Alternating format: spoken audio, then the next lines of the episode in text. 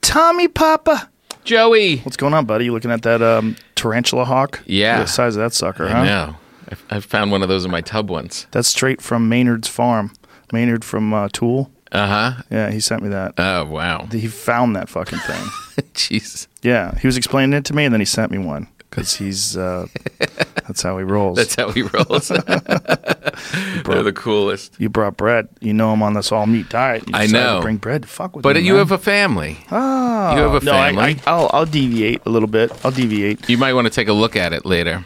I deviated little over this wrinkly. weekend. You I went to did? yeah, I went to Disneyland and uh, I had ice cream Oh, and then boy. and then Friday night or Saturday night. Saturday night I had pasta. I had uh, all kinds. I had Girl Scout cookies. I had a bunch of Girl Scout cookies. And dude, I'm telling you, Sunday my back was hurting. Mon- Really? Monday my back was hurting. Everything was like my knee was hurting. All, all this like inflammation. It's crazy. Achy, puffy. Yeah. One day back, two days, because today's Tuesday. So I ate carnivore Monday and Tuesday. Everything's normal again. No, Really? No more, no more aches and pains So you were full on meat for, for, a whole month. A whole Yeah. month. But what's How many meals a day? two usually? Two. Yeah. Usually just- Mm-hmm. a small meal around noon after I work out and then dinner. All right. And th- no eggs, no Yeah, I would eat eggs, eggs and fish, Eggs, fish, meat. meat, Just no vegetables carbohydrates. at all, No no, vegetables at fruits, all. no, No, bread, nothing. of course. No, I had an olive, no, two olives, and uh, two pieces of chili mango the entire month. Two glorious olives. But the pieces of chili mango, I legitimately felt guilty. I love chili mango. I've you- never had chili oh mango. my god, really? No. it's one of the greatest creations. What is it? Um, it's Like a chili pepper like mango pea? dried mangoes, but with chili powder. All of them. It's uh, it's Mexican. Oh. Ooh. Big big hit in Mexican community. Dried. Yeah, yeah, yeah, it's so good, dude. It's so good because it's got the sweetness from the dried mangoes. Yeah. but then it's got the spiciness from the chili powder. Oh, Ooh, that's right up my alley. It's mwah. so good. But I ate two pieces. I was only going to eat one. I was like, fuck it, let me have another one. Then I You ate that felt- second one. I'm like, oh no, what have I done? Why'd you decide to do it in the first place? The, the diet? Yeah. Well, because January is World Carnivore Month, and I know quite a few people that have done it Mm-hmm. that have had some serious results, and um, uh, serious results with autoimmune issues too. And Ah. I, I have vitiligo, which is an autoimmune disease. It causes you to have these uh, patches where you don't have pigment. Oh, really? and this month I had the best results that I've ever had with vitiligo. Like It's spots filling in. transient. It's it comes and goes. It comes and goes depending upon how well I'm taking care of myself, Mm-hmm. um, treatments and stuff like that. But this this month, it's uh, I've had all these spots fill in at like a pretty rapid rate. Really? People with eczema have had spectacular results with it. Now, what if you were to suggest to someone who's wouldn't eat just meat? What percentage meat do you, after going through this do you think you Uh, would? I think the problem is not plants as much as the problem really is refined sugar, carbohydrates, and bullshit. That's Right. what I think. I think that's the problem. Does cheese count in that? you can eat cheese. You yeah. can eat cheese. You can eat cheese. 'cause It's Really? an animal product. Yeah. Oh, I think for most people, the real problem is junk. You Yeah. Mm-hmm. know, candy, sugar, yeah. pasta, bread, glorious, glorious bread. even that bread. That bread's probably better because it has less gluten because you make sourdough bread. Yeah. It's um Just it's flour, water, healthier. salt, and yeast. It's healthier for you, but I But think still- Mm-hmm. I think bread in general, just the the idea of bread is uh, it's a human created product, right? True. You got all that concentrated carbohydrates in a very weird form. It- it's like glue. I mean, Mm-hmm. Yeah. look at look what it, what it is when you're making the dough. Total glue. That eventually becomes glue in your stomach. I've actually thought that before. Like, the, did they like put together cities with this stuff when they were starting out? Because it's so, if it like dries for a day, it's hard Yeah. to get off the counter. Right. Yeah. uh, well, you remember when you were a kid, you'd make paste. Yeah. You know. Yeah, Like, it yeah. was Basically, flour and water, and you'd make like a paste. I just paste posted. things. Uh, I just posted videos on how to bake the bread because everyone's constantly Oh. asking for it. So I put a a new series on YouTube called Getting Baked with Tom. and it's just me in my kitchen showing you how to make bread. And I realized when I was making it, like, this is a long process. I have like four videos getting through one loaf of bread over multiple days. Do you, are you still doing the TV show? You were doing a TV show for a while. yeah, and we're not. What was Uh, that was called Baked on Yeah. the Food Network. how'd that go? It went great. People really liked it, but we're not making any more. I don't know why. So then I was like, well, why do I need the Food Network? I could just don't. keep making it and put it on YouTube. It's so much better to put it on YouTube because Yeah. people can access it anytime they want. right. This archaic system of waiting for Tuesday night at eight o'clock for a show. It's just like, get the fuck out of here. Yeah, that's what they suddenly occurred to me. Like, wait, I've got cameras. There you- I've look at got you. friends. You Oh, yeah. fucking there I am. PewDiePie. Look at you. Yeah. Have you uh, um, have have you varied your process at all since you first started doing this? Have you added any? Mm-hmm. yeah, yeah, yeah, Well, you get better at it. It's just a, you know, it's a it's a skill. It's a thing. Sure. You start to. It sounds corny, but you become one with it. Like Yeah. I know the weights of things just by holding it, and I know the timing of things, and I know Hmm. the temperature, what that's going to do, and it just Hmm. it's very immersive. So yeah, I started uh, I started branching out, and then also started making bagels and pretzels and stuff like that. So Bagels. No, don't you have to boil bagels? you do. Yeah. So I just take a like a um, like a Dutch oven just with water in it and Mm-hmm. boil it up and uh, um, baking soda and let that kind of uh, bubble up. A But little you use a different kind of flour for the bagels? bit. Uh, no, same flour. Really? Same flour. Sourdough flour? Yeah. Sourdough bagels? Yeah, sour. That's the key. Like I, there's so many bad bagels in LA, and you know people always talk, oh, it's the water, it's this and that, and and you know I met I met this Vito's Pizza is a guy from Jersey here in LA that makes great pizza, and I'm like, so what is it? The water with the dough? He's like, it's just not, you know, it's just knowing what you're doing. He says, Hmm. and I keep running into these bad bagels, and I realized the flavor that's coming out of the bagels I'm making is because of the sourdough starter. Mm. It has this different flavor. It's a deeper flavor. It's not just f to use that as the yeast. It's to actually make it taste better. Is it true that the water is different on the East Coast and that is it a more mineral rich water? That's what everybody says. Wouldn't that just be pretty easy to add those elements to water from the West Coast? you would think? And some people say that they like import the water. Maybe that's why people are less flavorful over here.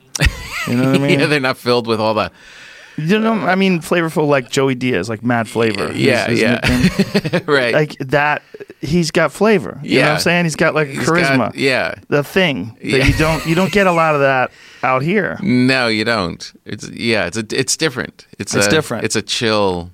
Well, thing even the here. people that do have flavor out here, it's like they take their their flavor goes up to seven. Right.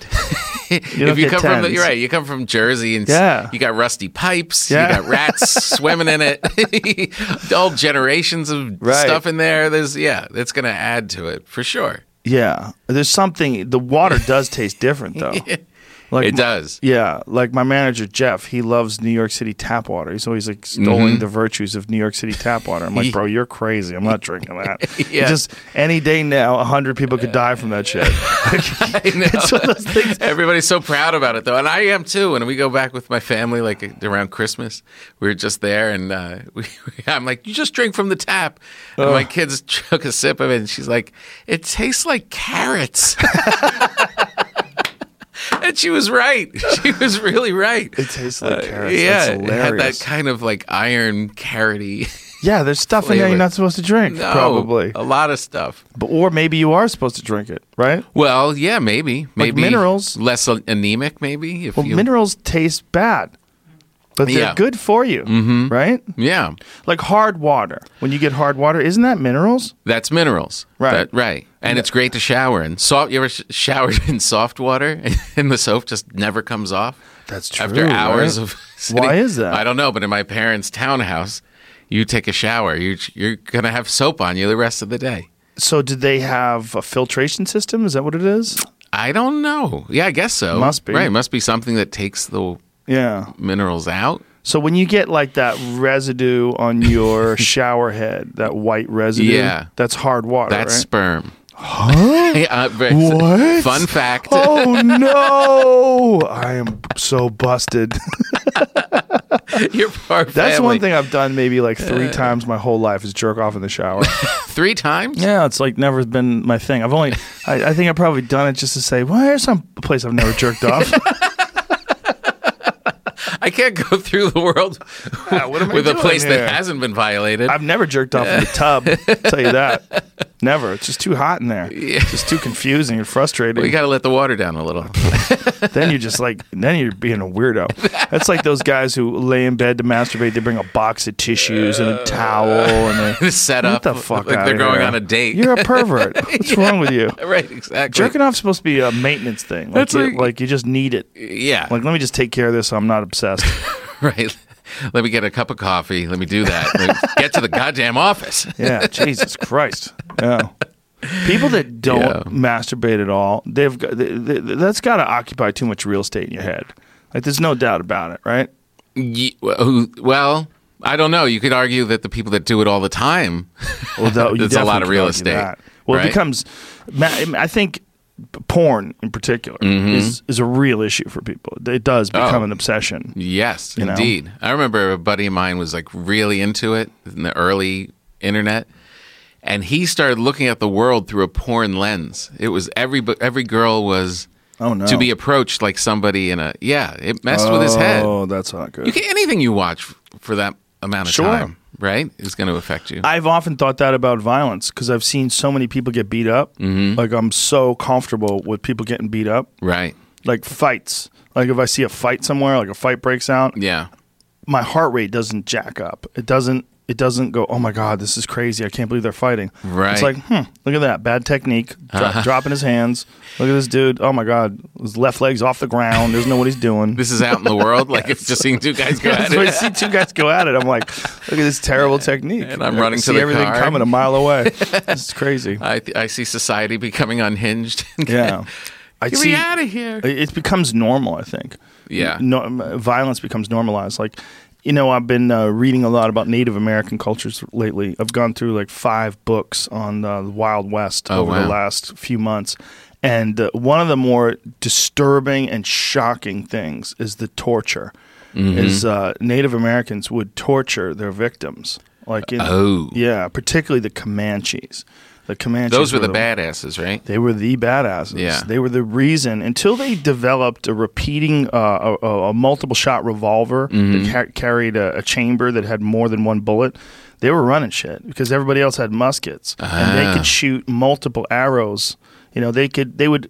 There's a, have you ever heard of, there's a guy named Lars Anderson. Do you know who he is? Yeah, I've heard. He's of, a famous uh, YouTube famous uh, archery expert, Uh-huh. and he uh, going through old texts and old artistic depictions realized that the idea of a back quiver where you would reach back to grab an arrow and then put it on the string and then pull it back and shoot the arrow Right. is not accurate. That what they actually would do is put the arrows in between their fingers, Uh-huh. and they developed a technique where they would draw and pull and draw and pull and draw and just pull. release one at a time. Yes, and they would go from finger to finger, so they literally could Ah. shoot an arrow a second. Wow. And so this guy, he actually shows how he can do it, not just in theory. See Yeah. how they're all they're c- holding in some of the depictions. You see that they're holding multiple arrows in their hands, Right. instead of in a quiver. And so he figured out how to do it, it where he can shoot multiple arrows in a second. And uh, see if you can get to him. Jeez. So like, see, he's doing that. That's him pulling arrows out. And this is what the Comanche did. Yes, and the Comanches were able to do that, and when they were able to do that, they were able to shoot the um, American settlers and the, the U.S. Army soldiers And when they were- multiple times before they could get off another bullet because they had a pack of chamber. See how he's shooting all Oh, yeah, those look at arrows that. Oh, because he keeps all the arrows in his fingers. Wow. So he tucks them in his finger, and then he just grabs it with the other hand, draws it back. So they were actually winning the war for Exactly. for while. hundreds of years. Hundreds of For years. hundreds of years. And it was so crazy what they would do is the US government would give people allotments of land saying, "Hey, Oklahoma's a beautiful place. Why don't you guys move there? And you well, you can get a thousand acres of land. Like, well, golly, I'm going to take my family and move to Oklahoma. And what they were basically using them was cannon fodder for the Comanches. So they would send these people in. They would just get slaughtered. And, Why would- yeah, because they wanted to try to figure out how to settle this land, Right. and they wanted these people to kind of fight the battles with the Comanches, and then the soldiers eventually would move in, and then they, they set up forts. So they were just put out as bait. Yes, they're put out. I mean, it's, it's horrific. Whether it's conscious or unconscious, or whether it was you know semi-aware, or you know when they maybe these people could fix it. I don't- Yeah. but Well- they de- definitely did get slaughtered. What part of the country were the Comanche? Was that- Oklahoma, Texas, a lot of sections of the West. Okay. they, they ran things. Yeah. and they were a com- Thousands? com- yeah, there was they were incredibly nomadic. They rode horses. They were fantastic with horses. Um, they they had the most horses, which is Right. Mm. one of the reasons why they were the most powerful tribe. And they all they ate was meat. They would eat buffalo, bo- Right. mostly, and you know occasionally berries and stuff like that. But mostly their diet consisted of buffalo. So they would Ah. follow the buffalo and then kill all the other Native Americans they encountered, Oh, really? kill all the settlers they encountered. Oh, they were ruthless. Jeez. Yeah, So the other but the Native torture, Americans. the torture is insane. Eee. Cutting people's arms and legs off and throwing them on a fire while they're still alive, shit like that. Jeez. So they enjoyed it. Yeah, I mean, this uh, book that I read, um, Empire of the Summer Moon, is all about the Comanches. This guy, S.G. Gwynn, was in here and he kind of explained how he found out about it when he moved to Texas. And he moved to Texas and started d- delving into the history of the Comanches and the Right. war that the Texas Rangers, the Texas Rangers, the original Texas Rangers, were created to combat the Comanches. They were these Ah. super badass soldiers that Right. Ah. dressed like Indians. And then, and they, they realized they had to learn how to fight on horses because the Comanches actually shot arrows on horses, whereas the original U.S. soldiers would get off the horse to shoot a shot, and Right, it just and was th- ineffective. Right. And the Comanches would run up on them and fill them up with arrows and Fill kill 'em up everybody. with arrows. It was crazy. They would kidnap all these white settlers and t- take their babies and take their ch- kill their babies, Right. take their children, incorporate their children into the tribes, rape the women, torture and kill the men. Wow. But they were nomadic. They didn't. Yeah. they- so they didn't settle, create little Nope, towns. only they were tents. just always moving around. Only tents, and they followed the buffalo. Wow. Oh, So just like seasons, they would stay in an area for a little They bit. would just and then follow move the on. buffalo wherever the Right. buffalo were. That's where they would go. Jeez. Yeah, but the the thing about it is, it's to me so strange that cultures can become comfortable with extreme violence, like very comfortable. Yeah. Right. Well, anything that bec- yeah, you're just exposed to all the time. You know, we're Yeah. a pretty violent society, right? We see a lot of violent images all the time. We see it, but in terms of like day to day violence, No. compared to just a couple of hundred years ago, it's No, a you- pretty radical drop off. Yeah, you'd have to choose to digest it now. Yeah, you'd have to choose, but a Yeah. lot of people do choose. Yeah, You know? but also you can put yourself in a little bubble and feel Oh, like yeah. it doesn't really exist. or you can get into a murder bubble, just like some people get into a porn bubble. Right. You could just get into like watching people get slaughtered all day Yeah, long. right, There's Plenty of exactly. videos. Yeah. Yeah. Nah, I'm gonna watch other things. Yeah. Bread. My my Netflix special. Oh, that's that. Comes out tonight, right? At midnight? Is that what it is? Uh, last midnight. Oh, last night, so up. it's out right it's now. Out. It's out. Oh my Jesus. It's done. It's out. The Are you people- happy with it?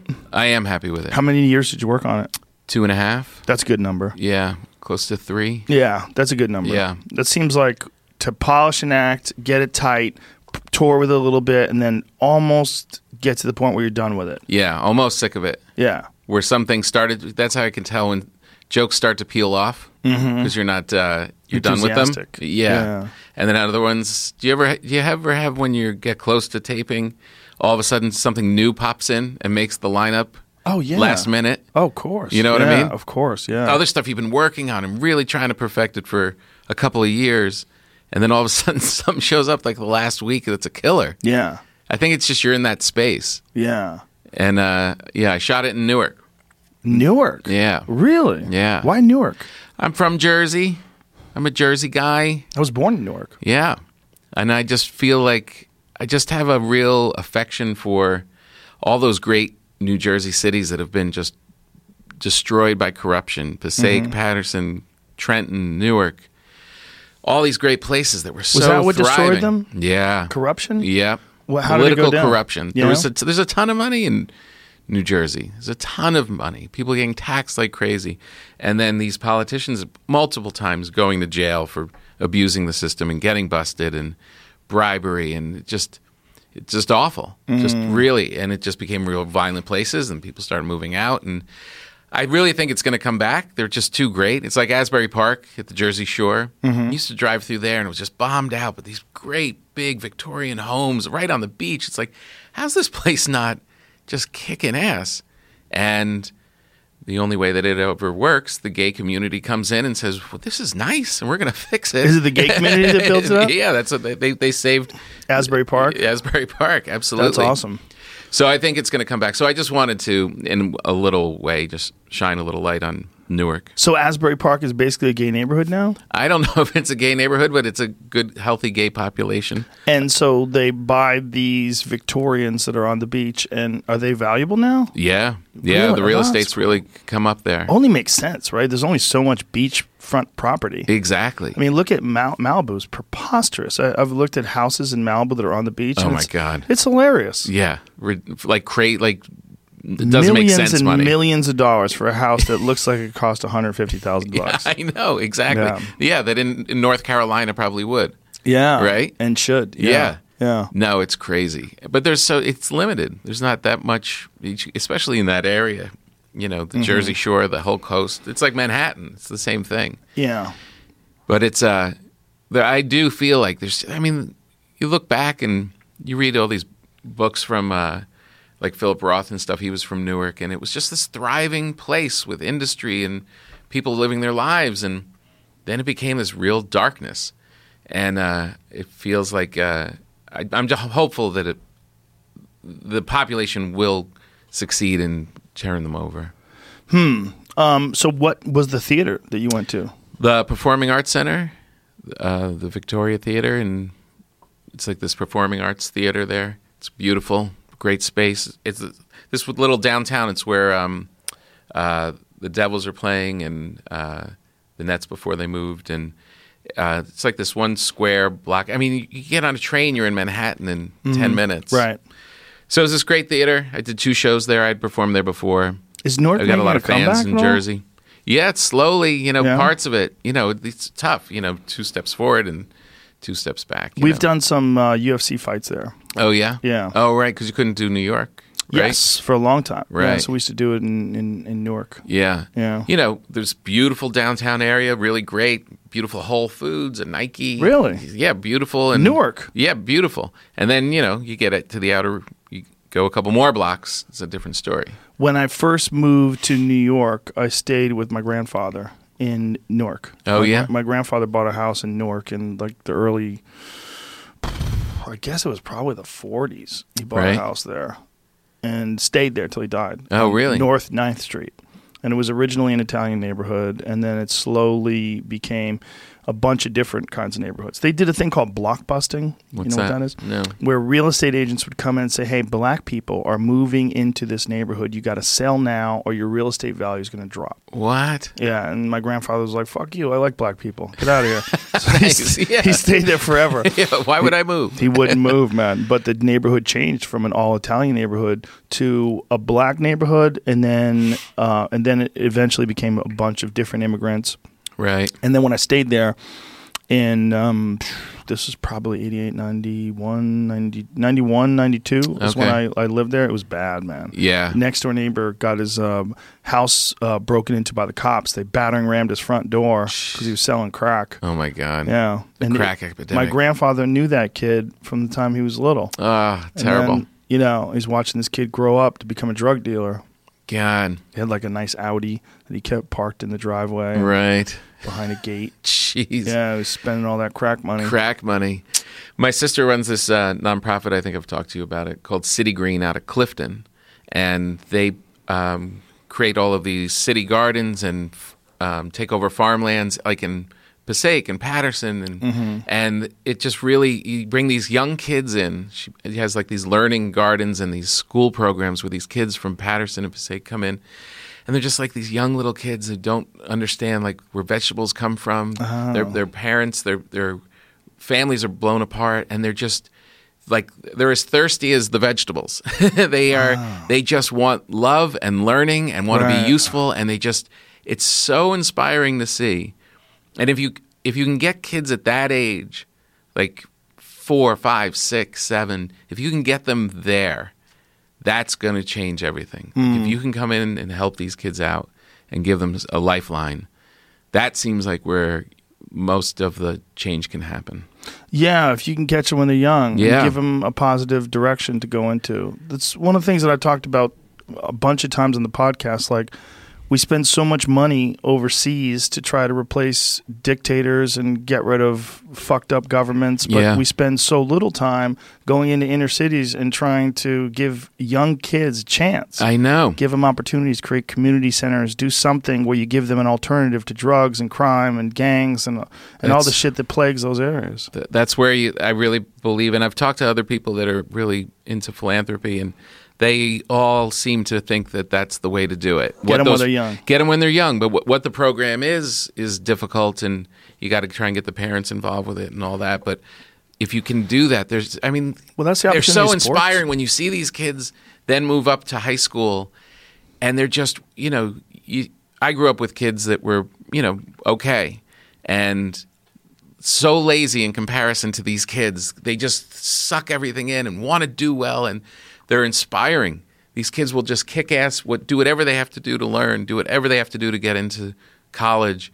They're just really like some of the best people you could possibly make. Hmm. And uh, Because they're thankful that they had that opportunity and they understand that they could have gone a, a, a bad way, right, like they- a lot of people that they grew up with. Yeah, and they see in their neighborhoods, you know, there's there's a there's trouble. This this is not this isn't uh, this isn't guaranteed that things are going to go right for me. Yeah. Right.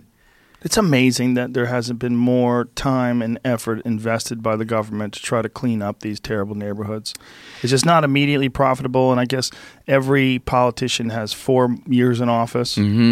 Yeah, it's really. I, I know. It's like I, I did a uh, I did a fundraiser in Newark. This is where I got the idea to do the special there. I did a fundraiser.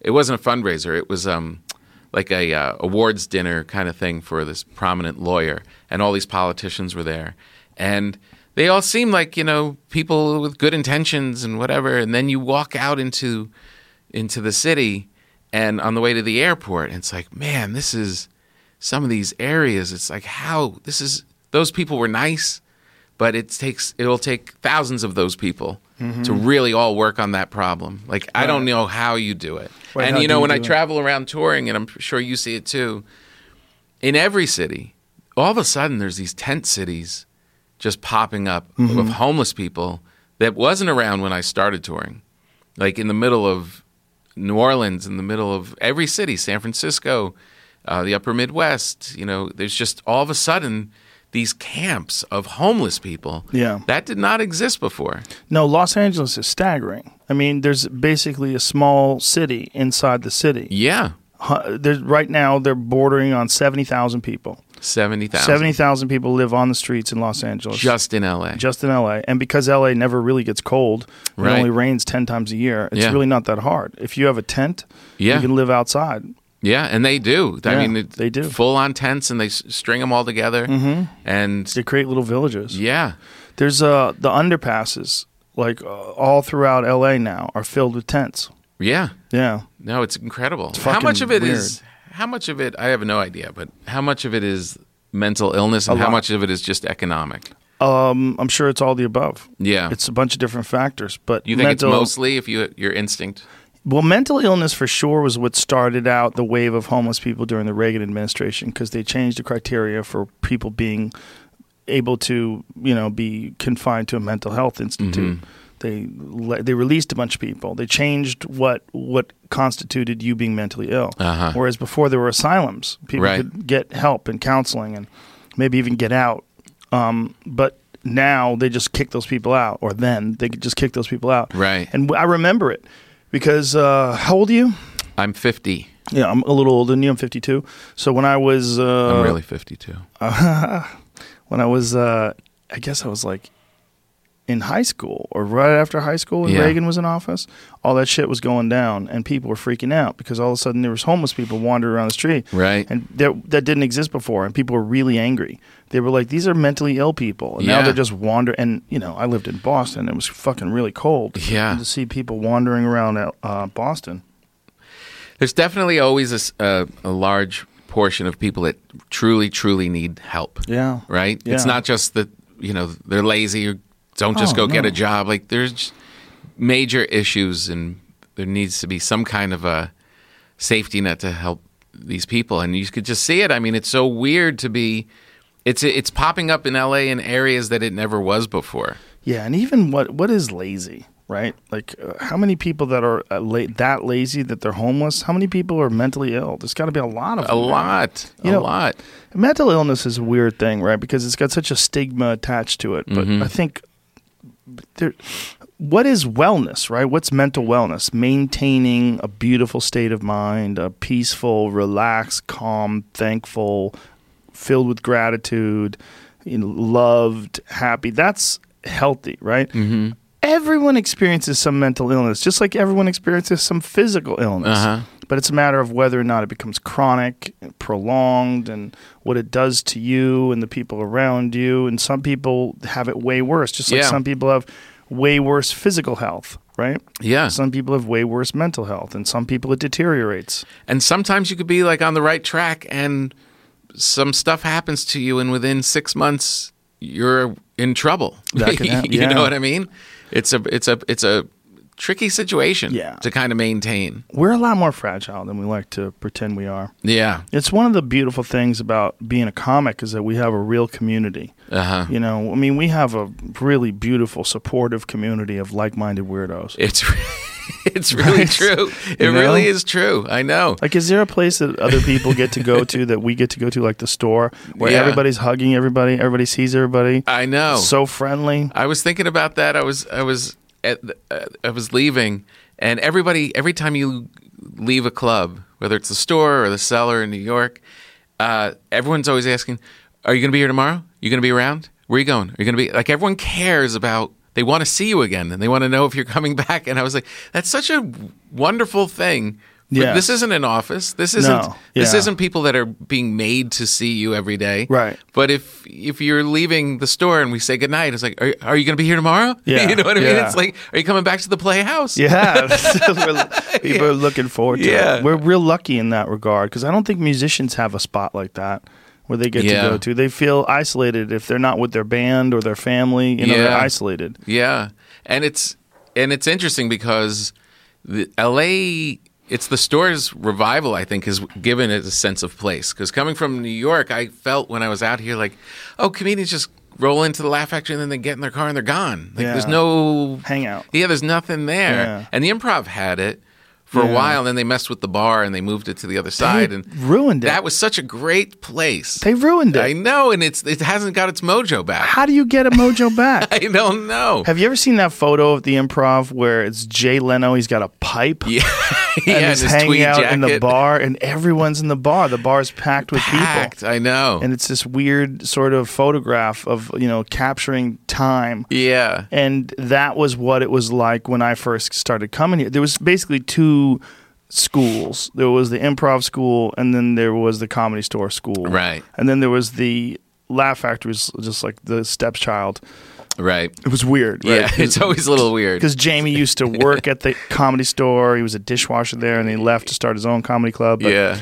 you would, you know, the industry people would go to the improv. There was all like Right. the people that were angling to get on sitcoms, and Uh-huh. the people that were squeaky clean, and- Right. And, then the the deranged weirdos were all hanging around at the store. Yeah, And- because it's comfortable there for them. But the new wave, the new revival of the store is Yeah. very different. totally different, Very different. but it still has that shadows of that. There's some some You know what I mean? derangement. Like- there's still some derangement. Yeah, there. it's in the walls. It's Yeah. baked in the Oh, yeah, carpets. yeah, yeah. Like You can't even get like it out. yeah, you can't. You would know? never be able to build a place like that. It would have to No. already exist. Yes. Because if you try to build a place in 2020, said, all right, we're going to build a new comedy store. We're going to put it over here in Uh-huh. Silver Lake, and we're going to, this is this and that and that, and we're going to make it like the comedy store. Eh. Uh, it would feel like a hotel bar. Yeah. People You would know? go there, in an Encino hotel bar. Yeah, Like, yeah, Why am I right. here? right? Why is it echoey? What's wrong here? It se- seems odd. There's no soul. It, places Yeah. have a soul, and that place has a, lot of Yeah. soul, a lot of dark souls, a lot of mixed up souls. Yeah, that's a, a, th- a weird point of uh, contention with scientists and with uh, people that are open to more w- weird ideas. Yeah. That things have a feel to them, that things even have a memory to them. Oh yeah, I believe that hundred percent. I do too, but if you you know if you talk to a brilliant scientist, they would dismiss that instantaneously. They think they're all brilliant, but they're not open to everything.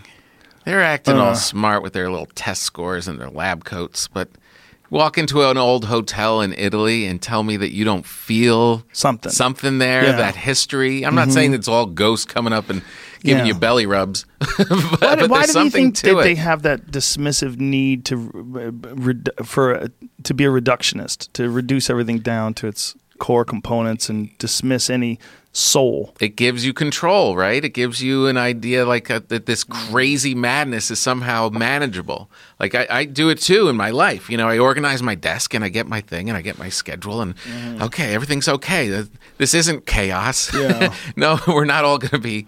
Uh, this is- uh, this isn't completely out of my control. I'm controlling this. At least my pen's over there, Yeah. and my book's over here, right? I would think that that's what it is. And if you can't, if you can't justify it with facts and numbers, then it doesn't exist. Well, I don't know because certain places always seem to have a personality, and there's there's more there's more going on. I, just because we haven't figured it out yet doesn't mean that that stuff doesn't exist No, I agree. I just- even Mm-hmm. this room, even this place. Like, you know, you moved here, right? This was the this was the old place was the thing, but this feels different now than when you first showed up. It's got stuff. There's got there's some memories. Mm-hmm. history there's some to it. things have happened. There's like, it feels comfortable here. well, we got this desk too. This is the Wood. same desk from the beginning. This desk is soaked in with people's palm sweat and weirdness and good feelings and weird feelings. Yeah, and I, Yeah. and that wouldn't have come from something that wasn't wood. Yeah, no, I agree. And this is also reclaimed farmhouse wood. Yeah, Yeah, this is all from uh, some Russian farm. This is all reclaimed oak. All this shit is like 100 years old. wow. Yeah. From where? Russia. we decided to get this wood. One, one of the things when w- I was building this, I, I said, can we get wood that's old? Yeah. And so we, we figured out that there was ways that you could get like really old oak. And so Eric, the guy who uh, made all this, got this really old Russian oak and cut it all down and trimmed it and you know Right. everything's all you know it's like got cracks in it and it's it's expanded and It has personality. it's alive. yeah, it's Well, alive. if it's not alive, I mean it's it's organic. That's probably the best Right. way to describe it. Yeah. yeah. No, that, that it has a difference. It, and then you know, if you want to go further and talk about the ghosts that show up, there's, there's definitely ghosts too. Did I ever show you the picture of my ghost? You have a picture of a ghost? Didn't I show you that? I don't Did I ever show you that, Jamie? I don't think so. No? You have a ghost? I have a ghost. Where? Your house? I apologize if I'm repeating myself. But I don't know if you are. I don't remember the All story. right. But I, I'm. I got one of those Nest cameras. Oh, the Nest cameras captured a ghost. Those yeah, and I was at the Comedy Works in Denver. Hmm. And the ghost And I- comes with you I to got- Denver. He opens for me. you know, you want an opener that you can trust. Yeah. And I got an alert on my email the first time, like if you if it senses movement, it alerts you. And I open it up, and there's my dog, Bella, just w- in the thing. I'm like, this is so cool. I'm just like, I'm in, I'm in Denver, and I'm looking at my office, and I thought, wouldn't that be a cool beginning of a horror movie if you get an alert on your phone and back at home there's a guy just staring in the camera of like, Ooh, like Jesus a, right Christ. that's a good premise for a movie so then i as i'm saying that to my opening act who's, who wasn't a ghost i get another alert and then this comes up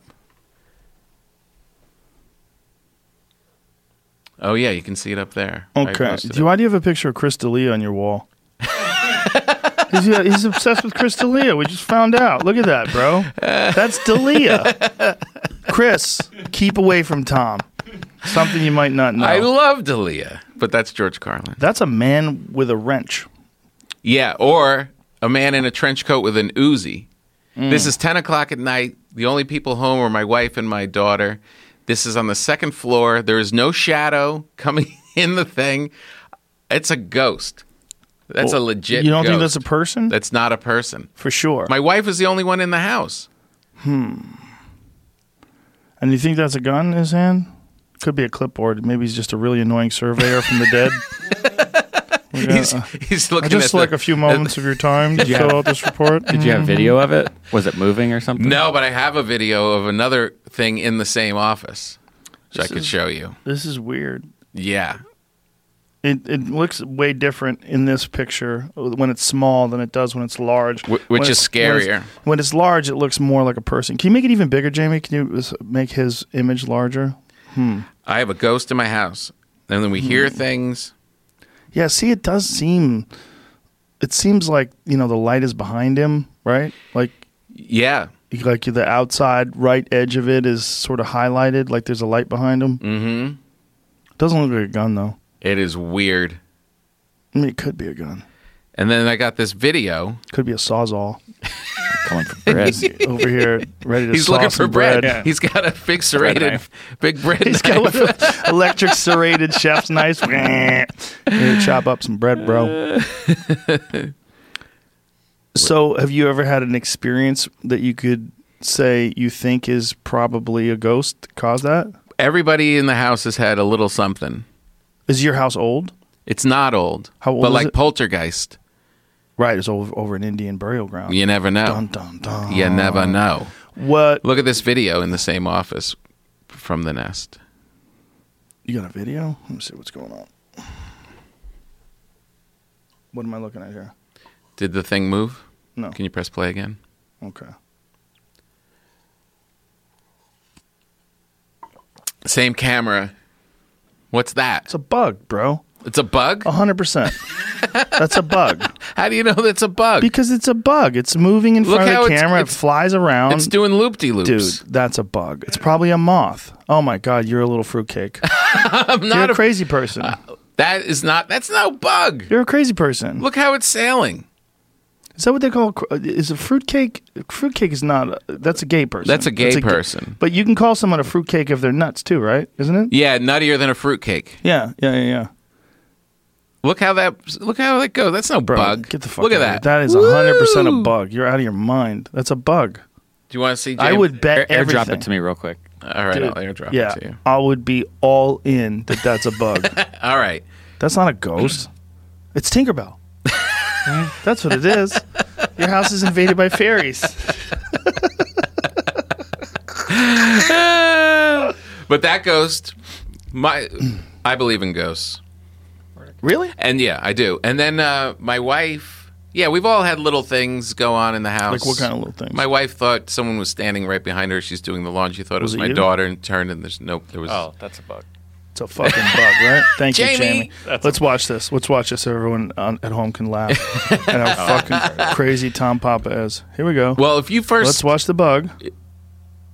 Oh, look. Oh a yeah, Fucking a bug. flat, a flat paper Just piece shut of your paper. mouth. Oh, No. All bugs look like a fortune cookie. Dude, it's a bug. Listen to me. There was, there's a thing that I got sucked What into. bugs? That doesn't stop it. Any bug. That's a bug. video artifact. It's because it's moving very fast in front of the screen. There's a precedent to this. You have Okay. a low resolution camera that's in front of your desk. Yes. Right? This is a security camera, low resolution, doesn't take a lot of frames per second. The reason why it's so elongated is because it's passing by this camera and the thing is taking multiple exposures Okay. while while it moves through. There's a thing called um, is that George Carlin behind your desk? Is that what it is? yeah, that's the Dalia. That's the Chris Dalia. It moved to the other Oh. it's, side it's now. George Carlin. Is that who it actually is? That's George Carlin. That's pretty cool. You got that above your desk. Yeah. the there's a thing called Roswell rods. See how it looks all long like that? Uh-huh. And Roswell rods, there was this guy okay. that uh, me and Eddie Bravo b- back in the smoke too much weed every day days, uh, we were convinced that there were these things that were moving too fast for the human eye to see.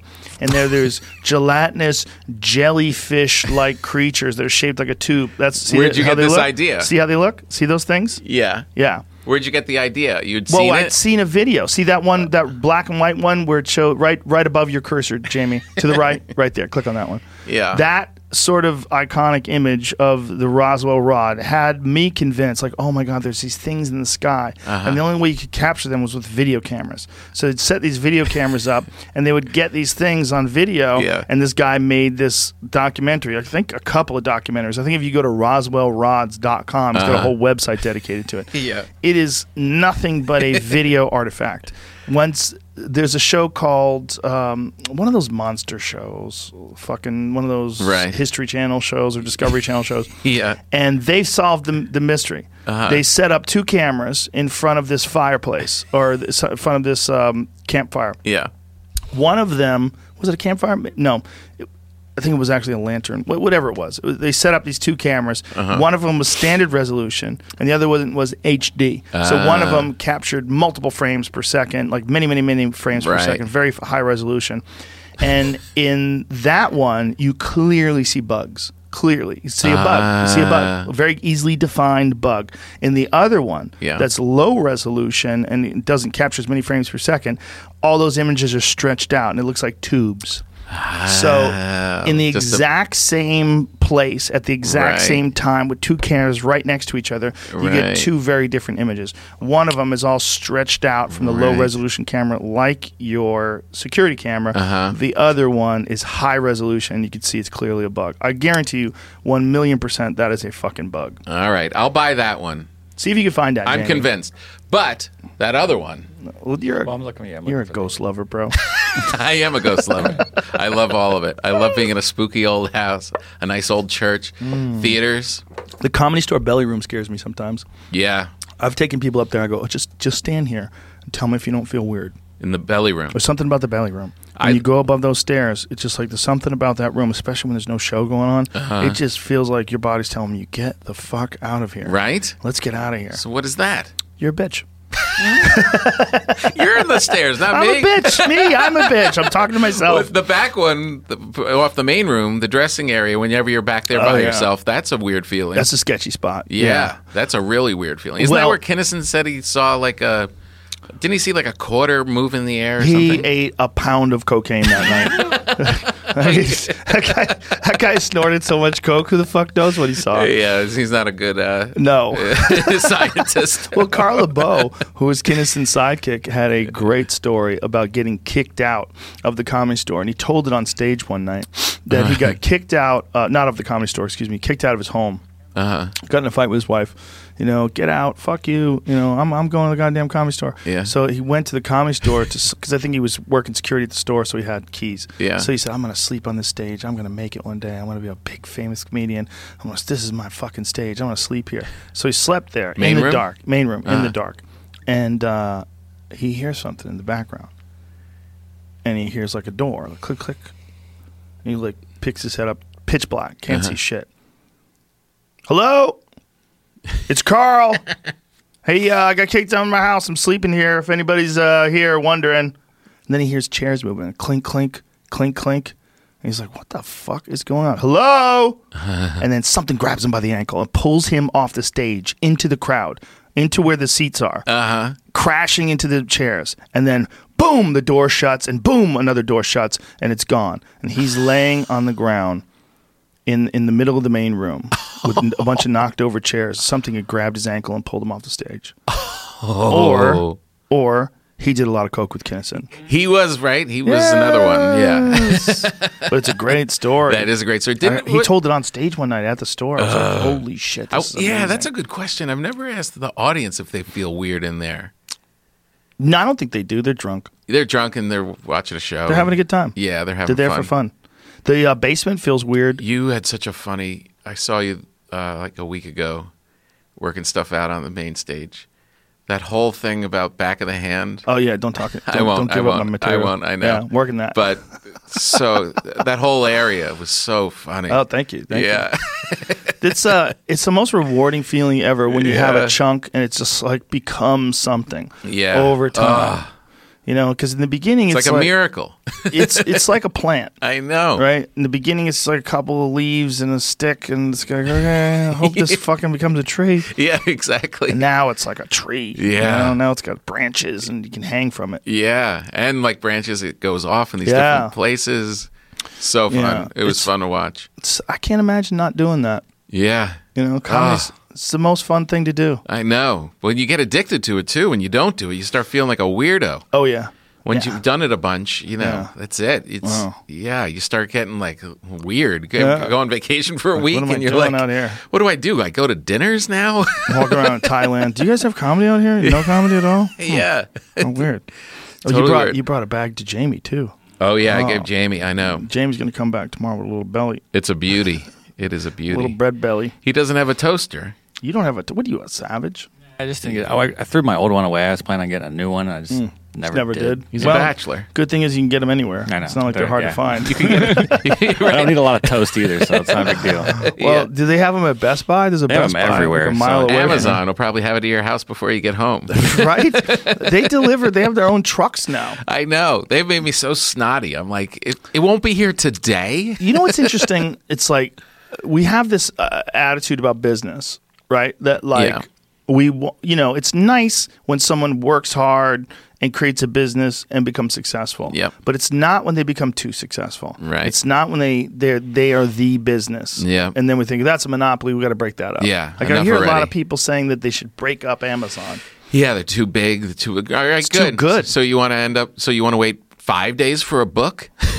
Is that what? But but the idea is you want other people to be able to open up bookstores. You, yep. I don't know. Man. I It's- know. I'm not an economic. Clearly, I don't even know. Like, it's, it's like I'm not a rocket scientist. I'm clearly not an economics expert. But I know.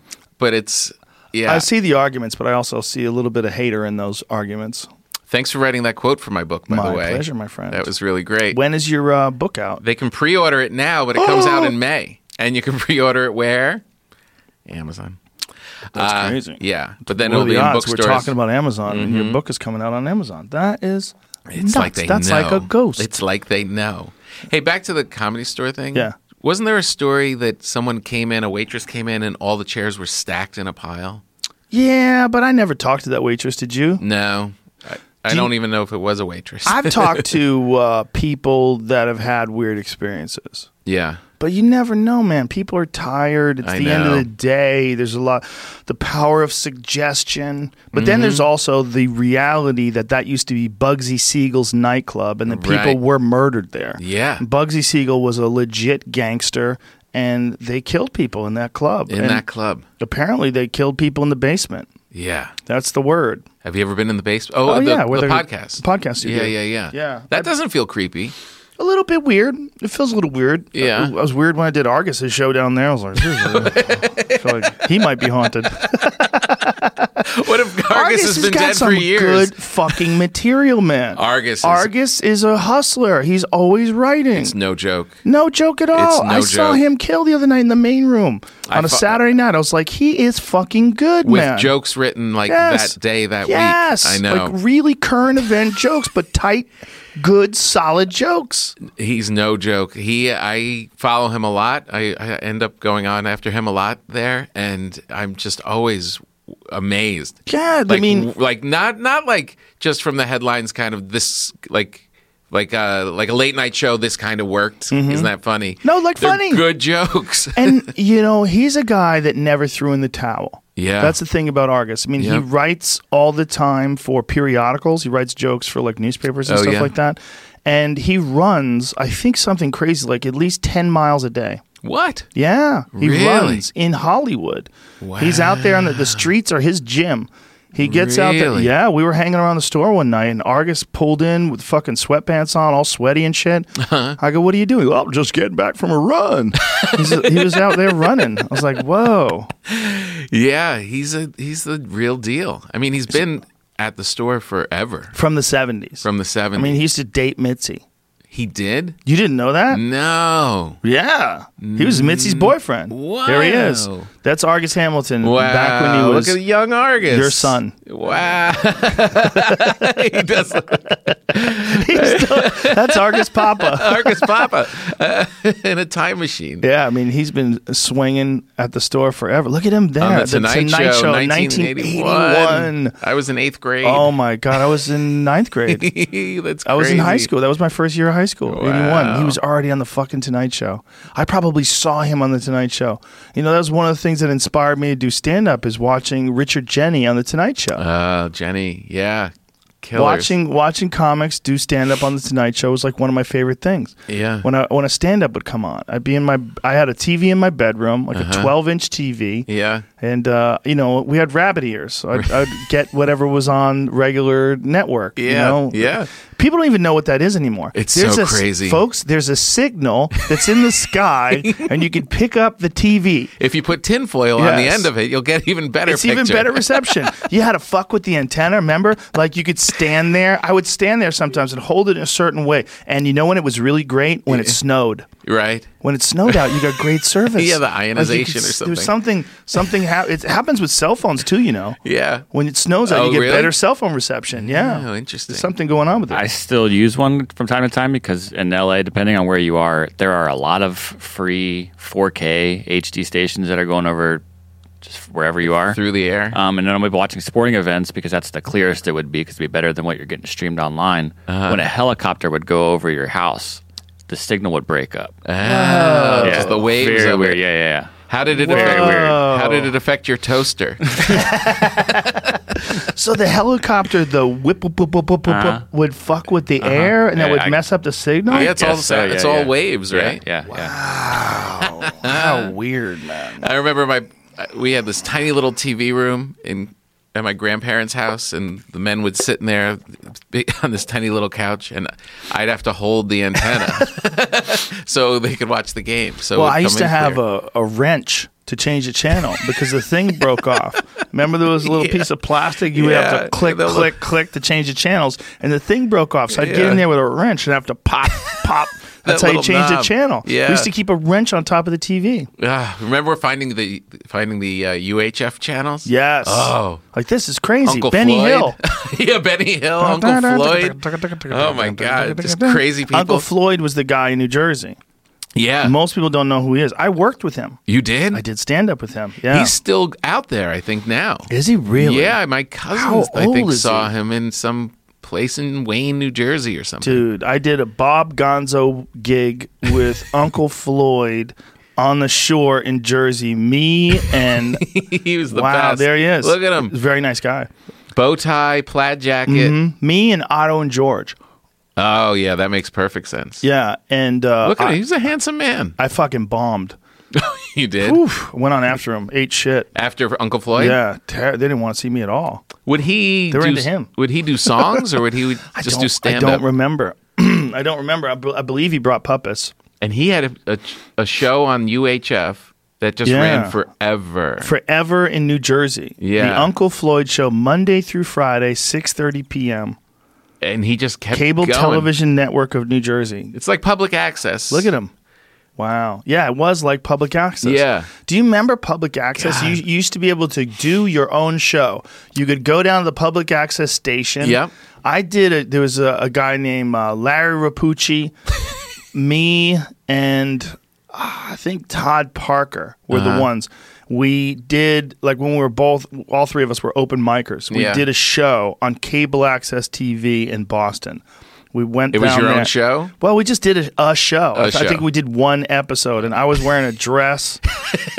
I, I forget it was like a game show, like a like a dating show type of deal. Yeah, it's we we great. created it ourselves. It was te- I'm sure it was terrible. Yeah, but you were doing it. But I That's was what's wearing- so great. Yeah, and then some one of my friends said, "Did I see you on TV wearing a dress?" I was like, "Probably."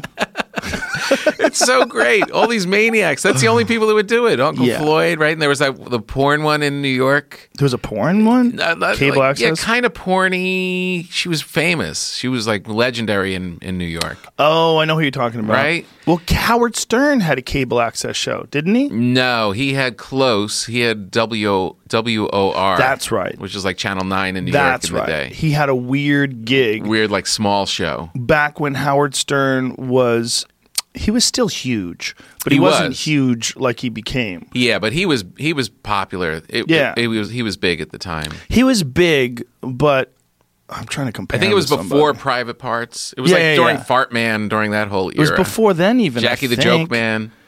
This is the girl, the porn girl. Yeah, that's Robin Robin Bird. Bird. Robin Bird, That's of course, right. of course. That's right. Yeah, and she would do. It wasn't like you know you couldn't go complete porn, but look, she'd have. Yeah, she well, would. that's SNL making fun of it. Oh, that's an SNL sketch making Right. fun of Robin Bird. But she would have like a lot of drag queens on and just talk Oh. wholesomely about pornographic sex. Robin Bird sued Time Warner. Okay. And she had a cool voice, and she was just she was just a mainstay. Well, do you remember when there was a uh, radio, a talk radio channel in L.A. Like Tom Likas was on Uh-huh. it, and um, there was two girls that would talk about sex all the time. Oh yeah, Yeah, I forget. They had one of them. I think was in Playboy, right. and they had uh, Tim Conway Jr., Conway and Steckler. Uh huh. Remember? I You don't, remember, this. that? No. Yeah, man, they had there was a channel, an all talk radio channel, and this was in the '90s. I remember Mm-hmm. because I would listen to it when I was on the way to news radio.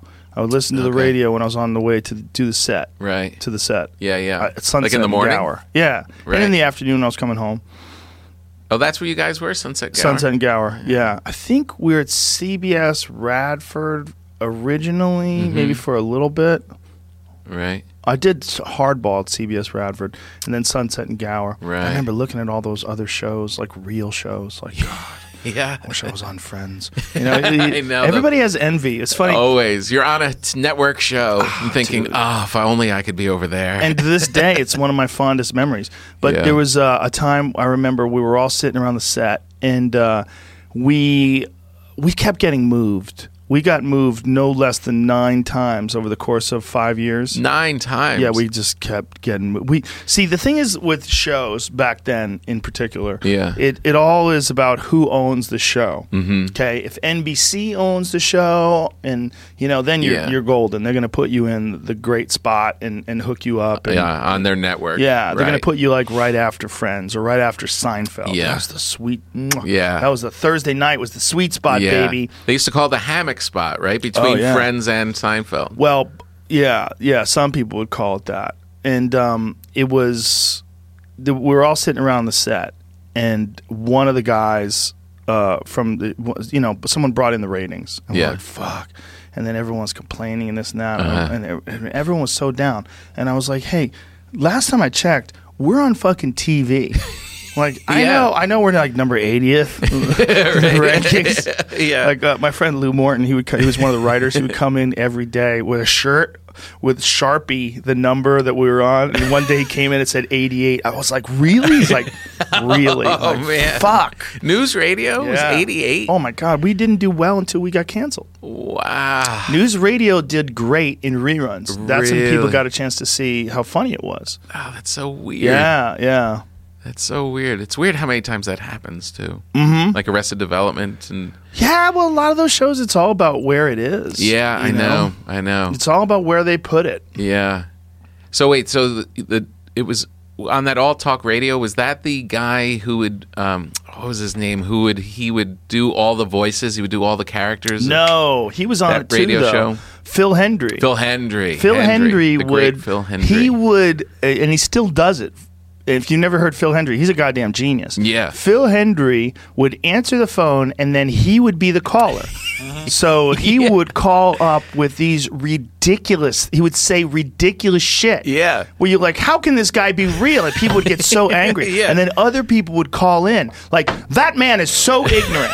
and then he and he would say, no, man, you're ignorant. He'd I get in am fights with standing them. here in front of the Journal of American Medicine. And he would just go on these. And most people were in on the gag. Yeah, You know what I mean? right. Man, I wouldn't even say most people. Maybe like 60% of the people were in Yeah, on the gag. It was yeah. great. I, would, so I remember good. p- being parked in front of my house, like listening to it, like, what the fuck, What's man? he How- doing? I know.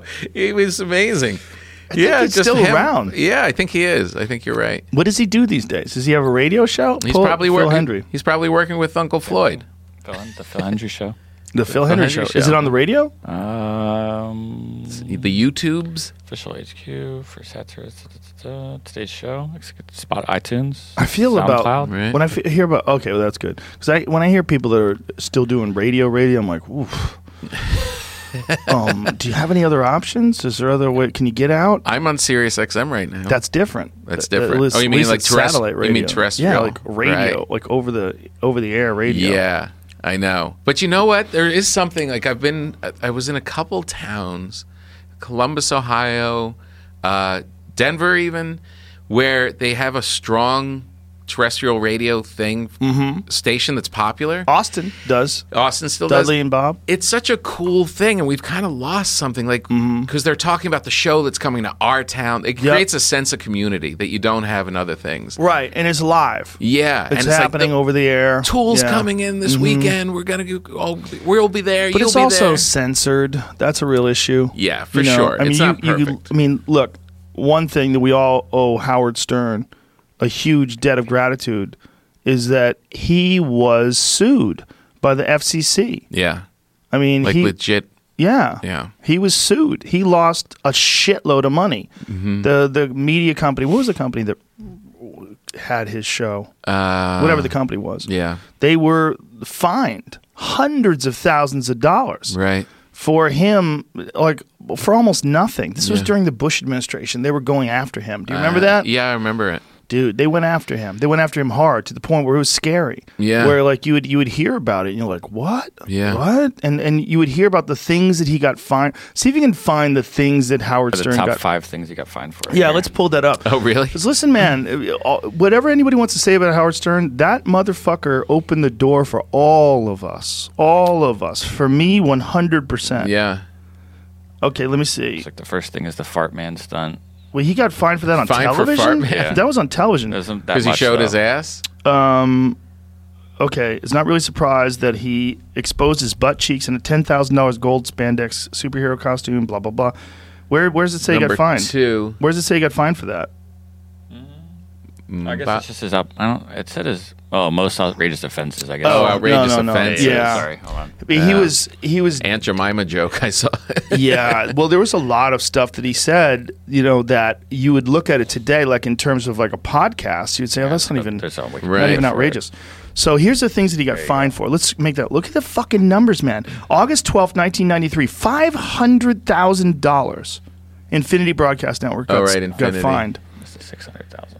$600,000 and $500,000. $600,000 December 18th, 1992, and then August 12th, 1993, $500,000. So within a year, uh, uh, six months' time, even. Look, ninety to two thousand four. But look at that in one in one year's time, in six months' time, they get fired one million one hundred thousand dollars. Jeez Louise! Fucking insane, man! Wow. And I wonder what the offenses were. It's Just fucking language, crazy. mostly language. I'm sure it's language or subject matter, potty humor, you know. Fuck, man. It's crazy. I mean, we think about this today in terms of like what we get away with on podcasts. Oh God, Oh my god, total freedom. Fr- total freedom, and Total I, I think freedom. a lot of that was open. That door was open because of Howard Stern. What does it say that? It says uh, playing the piano with his penis. she recorded the Chris. Okay, let me, let me read this. uh, Uh, WJK uh, JFK FM in Washington D.C. became the third Infinity station to air the Howard Stern Show in 1988. Um, two months later, Ann Staumel of New Jersey mistakenly tuned her radio to hear Stern talk about having naked women in for an upcoming show. She recorded the oh, this fucking snitch. She recorded the Christmas party broadcast on December 16th that featured a man playing the piano with his penis, a choir singing about gay sex to the tune of White Christmas, and women being hypnotized to achieve orgasm. Under the referral of her senator, this fucking crazy lady called a senator and congressman, Stummel file, filed a complaint with transcripts and a tape of the program. The FCC reviewed the evidence and asked Infinity in October 1989 for an explanation, as the material, in quotes, may have violated federal law by including indecent programming during daytime hours. Isn't that funny? Like at nighttime, it's okay to get naughty. Yeah. Karmazin argued that the term uh, patently offensive in its new ruling was vague and that the sexual references cited were no more offensive than daytime television shows Geraldo and Donahue, which used similar terms without repercussions. Sure. His response was later rejected. Duh, duh, duh, duh, duh, FCC. Yeah, so they, they would- started fining him back then in 88. I would Fucking crazy. imagine that for terrestrial radio, a lot of that still holds, right? I don't Ah, bet you, think? could get away with a lot more now. Yeah. And because of him. Yeah. Because of Howard Stern, because of the, all the, I mean, look, and he was under the gun, man, and he, he stuck to his guns. Yeah. he kept doing the same program. I mean, it's it's a vastly different program now, but and people criticize him because of that. But look, he's a different person. Yeah. you shouldn't have to do that old show. He's, No, it he was a- should do whatever he wants. Right. that's who he is now. Right, exactly. you know. But I work for uh, NPR. I do this live from here, which was Prairie Home Companion, and I do this uh, thing on that show. And uh, they are s- they have comedians on once in a while, and they have musicians, and they are really strict. I- I- When when a comic is about to go out there, he's told twenty times what he can and can't say, and it's like really, really, really strict. And if you violate it, if you say the wrong thing, they get a fine for every station that it airs on throughout the network. Oh Jesus! Yeah, So, so if you they have need- hundred stations. There's hundred fines. Yes, exactly. that is, it's still, pr- it's still really serious, and that's Censorship. six o'clock in the evening in the East Coast. It's so ridiculous. It's y- y- you know, look. I, I get it if you have a program and it's a rated PG program, and you know this is the way you want it because it's for kids and it's Right. for families and stuff like that. But for the government to step in, it's ridiculous. Yeah. it, it really is ridiculous. And the fact that this was, you know, the people had to endure this for so long. Right. I mean, I mean, like before Howard Stern, we- people have to realize there was no one. There was no one like that. There was Right. Don Imus, who Yeah. Mm-hmm. was kind of controversial in some ways, Yeah, he was. and then Stern, who is just a totally different animal. Yeah, yeah, He opened the door for podcasts for sure. yeah. All these outrageous people doing podcasts, he made the roadmap, Right. Yeah. hundred percent. Well, it showed you there was here's you can come over to this side of the street and no one's going to mess with you.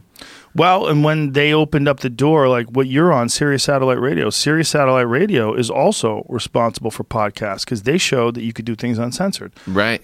they were the first uh, place, Yeah. first real outlet.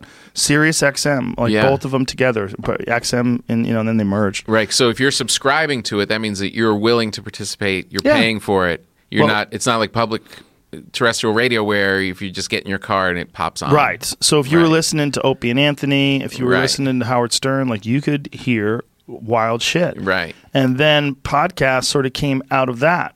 Right. And like this podcast is directly because of Opie and Anthony, 100%. oh yeah. Yeah, because they set it up the way their show was, and you've done it. Yeah. It's a hang. Yeah. You would go in there and everybody would hang out. It was Right. real loose. Very loose. Guys would come in, hey, Tom Papa's Yeah. here. What's up, Tom? What are you doing? I'm playing Carolines and this and that, making bread. Yeah. And everybody would have a good time and Right. just no, there was no structure to it. Yeah. Whereas Stern had much more structure. yeah. A lot more bits, and we're going to go into this now, and Yeah. that kind of thing. And he was the actually. classic radio. Yeah, he was a you know he worked the board and shit. You know he Yeah. was he was moving the nu- the dials and stuff. Had writers. And, yeah, he had people working for him.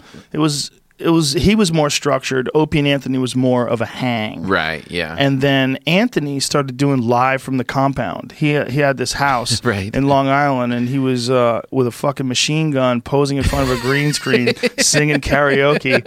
And uh, I remember thinking, God damn, I wish I did that in my house. like I, I want like that setup because he, Right, 'cause he right. had a studio set up at his house. And I was Yeah. like, fuck, I need one of those because he could Right. just anytime he wanted just go live and start talking about things right. and it would stream on and you know the internet was not that good back then Yeah. right, right? Yeah. all this happened like Just starting yeah i think he was doing it in, like 2006 or something while like he was that. still on the show. On yeah the yeah, air. yeah. Right, and they were right. giving him a hard time about it Right. they were telling him you can't do that and he was like but it only gets more people to listen to the radio show it's, Right. only, it's not going to take anything away from the radio show Yeah, yeah. which i definitely agree with They got fired, right? When they when Bunch that- of times. with that church thing. Yeah, right? yeah, When yeah, they- yeah. With St. Patrick's yeah Cathedral. norton was just here Yeah, yeah, oh, he was. Yeah, yeah, Oh, yeah. that's great. I he was just the had last dinner with guest him. Oh yeah, I, lo- I love him He's the best. He's, he's the best so he's quick. such a maniac He's so funny. He's hilarious. Oh God, his But yeah, they got fired, and then he realized how quickly everything can go away because he was like, "Fuck, I was out of money." And I think they were fired for like two years. yeah. They couldn't be in the air in two years. That's right. and so then, um, then they went to Sirius, Right. And they got hired by Sirius, and then you And know, and they had that thing where they would do both at the same time, Mm-hmm. right? They started with Sirius, but they were back on terrestrial. And remember, they would do the walk. I did it with them. Yeah, you do the walk. Mm-hmm. do from the walk.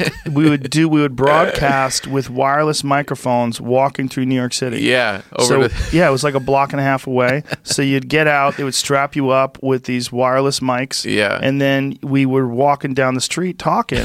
It was fucking on the great. air. It was great. I felt. I really felt fortunate to be a part of that. Like I Yeah. felt like I was a part of history. I know. It felt like there was. It was like it, it was. That's where the action was for comedians too. They made it Mm-hmm. Yes. Oh, such a home for comics. A hundred percent. Yeah, and it- anybody, and you look forward to like. There was never a time where I didn't want to do it. You know, Right. they were like, "God, I don't want to get up in the morning and do this."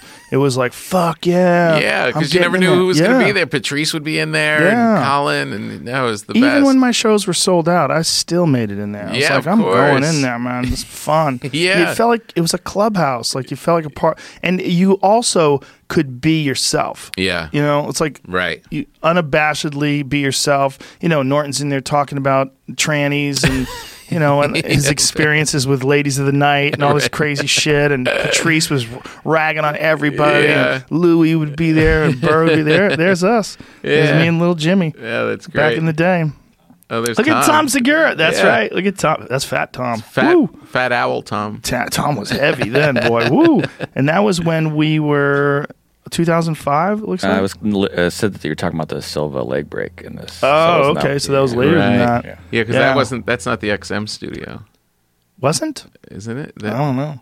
maybe it it is. seems like it is. It's serious. Yeah, it has the that wall, thing. the glass wall glass behind wall, is where yeah. serious was. yeah. But that I felt, I feel real, real fortunate to be a part of that. It was cool. It Yeah. was a good time. And Anthony, when he would latch into something, was as funny as any of the comedians. oh, he was genius. Just- he still oof, is. God. He's still hilarious. Yeah, I haven't heard his new thing very often. 'cause Well, it's all the subscription. You know, Ah, he's right. decided to go to a complete subscription model so that no one could ever fuck with him anymore and pull him off of things. and he has a loyal fan base. It's Compound Media. He actually Ah. Right. has uh, a whole bunch of different shows that people can get from Compound Media. So Oh, you right, get a right. subscription, and then you get his show and a bunch of other shows. and- Right.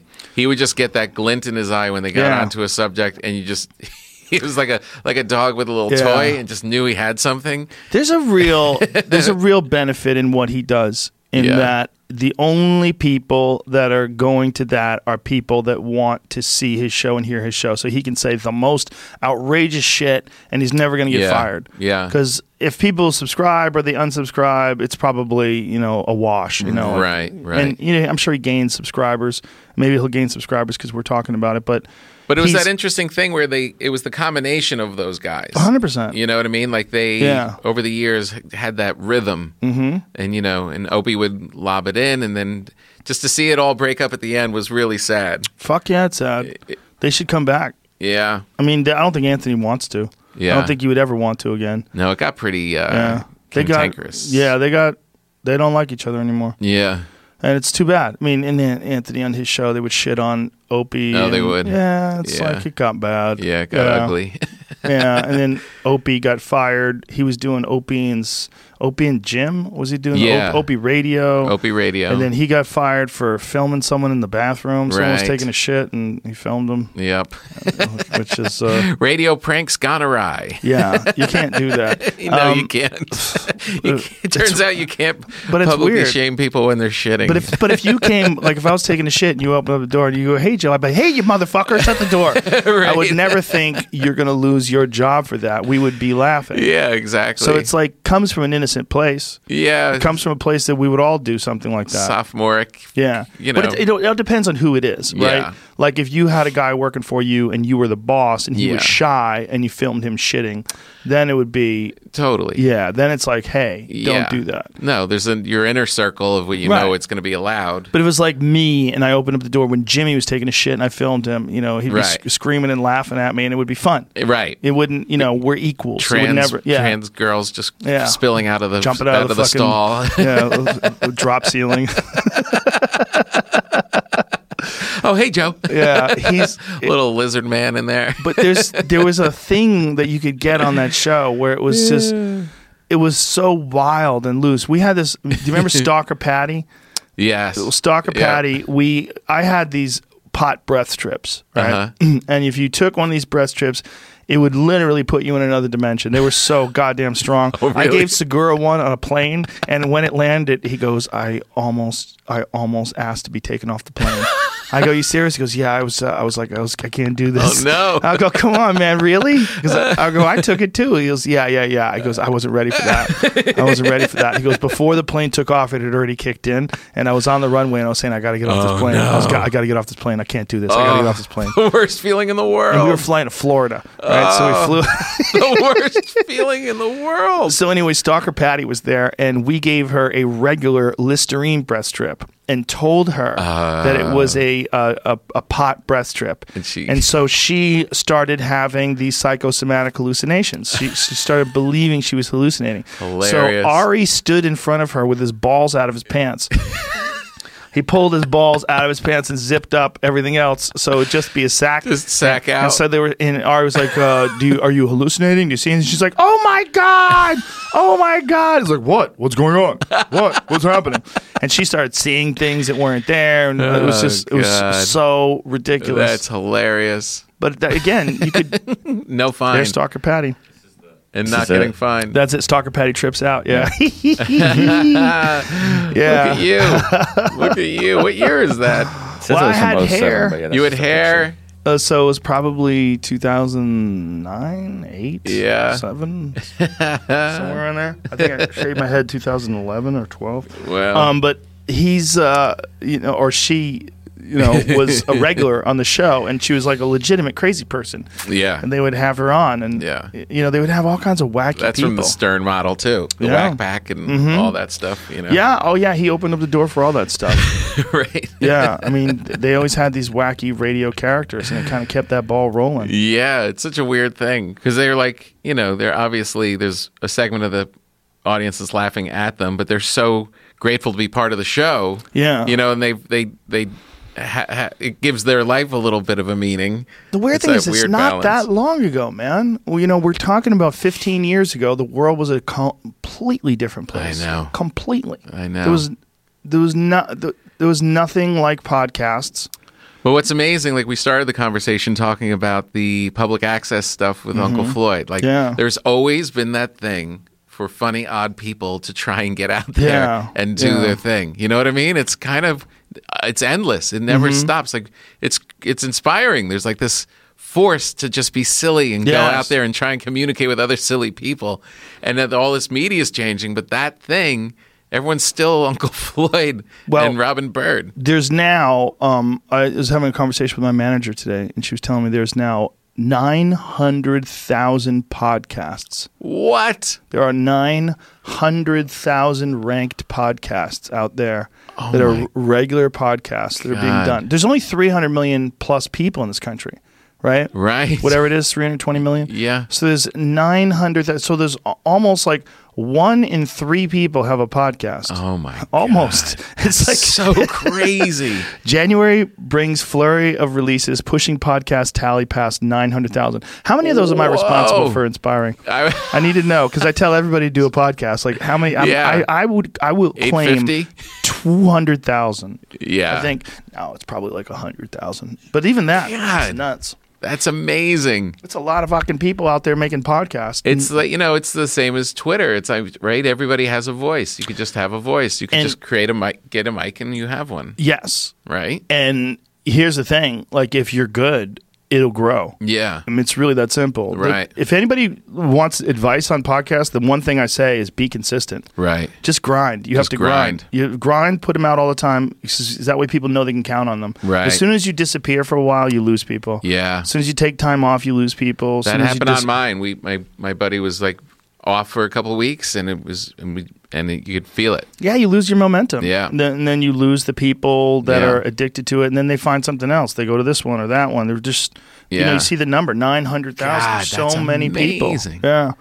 Crazy. That is crazy. Just out there talking about Mm-hmm. everything.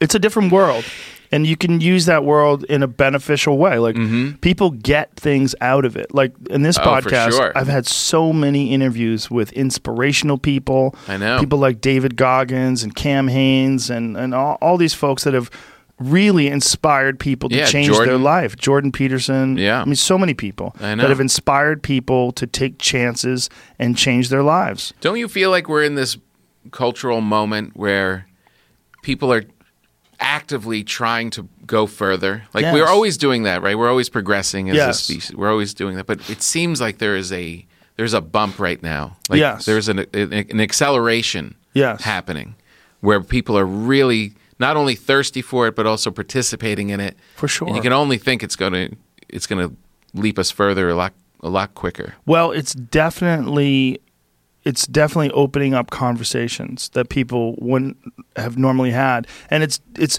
one of the reasons why it's so valuable right now is because this is a weird time for humans communicating because so many people are communicating electronically. Yeah. So many people are sending text messages and emails and not not talking to each other for long periods of time face to face. Yeah. Like you and I have been friends for years, but Yeah. our biggest conversations we have are on this podcast. For sure. I mean, we have dinners Yeah. together and stuff like that, but Yeah. sitting in a podcast studio, you're locked in. It's Right. just staring at each other across a desk. It's a very unusual way to talk. Yeah, and you're also freed up to ask each other things that Yeah. you normally don't ask. And we have Jamie to make sure Well, that we're that's not a- talking shit. That's a little weird. it's a little weird that he's leering over there. he's, he's crucial.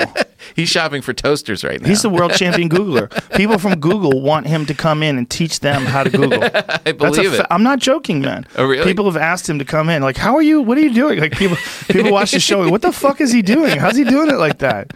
Jamie's the goat. yeah, getting it done. He's the greatest one-handed Googler in the history of the universe. Like you probably are one of the best one-handed typers ever because you always have to type with one hand. yeah, You've probably developed a new skill. I'm in a mindset when I'm here. It's like a, it's, a, it's an energy. You can't Right. recreate it in other places. but that's what's crazy is like you anticipate what we're thinking and then you pull up the thing before I go, "Can you pull up a Oh, there it is." yeah. Like you it was weirder. I had my he had my ghost up there before I was done talking about it. Mm. When you type in Tom Papa Ghost, it comes right up. Here's the problem with, Here's the problem with ghosts. Those ghost shows. Well, yes, Those ghost shows are bullshit. a hundred percent. One of those guys got in trouble recently because he made a ghost book and he like pr- plagiarized a bunch of shit, like Really? like bl- like blatant like copy and paste. Yeah, Yeah, jeez. Yep. it's, it's but Theater that- ghosts are, the, are some of my in favorite. theaters. when you go right when you go perform in these theaters and you talk to the people i always asked it was do you have a ghost yeah there was a little boy i was in where was i oshkosh oshkosh and there was an old theater and the guy who runs the theater said you know we've had there's legendary they keep talking about there's like three ghosts in the thing and they were having a cocktail party upstairs in this like cocktail lounge off the balcony and his son this guy's son ran into the balcony and he's talking with people and he goes i gotta go get him and he goes in there and the kid's leaning over the balcony talking to the stage having a conversation with someone he's like yeah oh, no no, that oh, this is my dad. What he wants us to go down there. Who wants us to go? That guy, he wants us to go down there. And there was no one down there.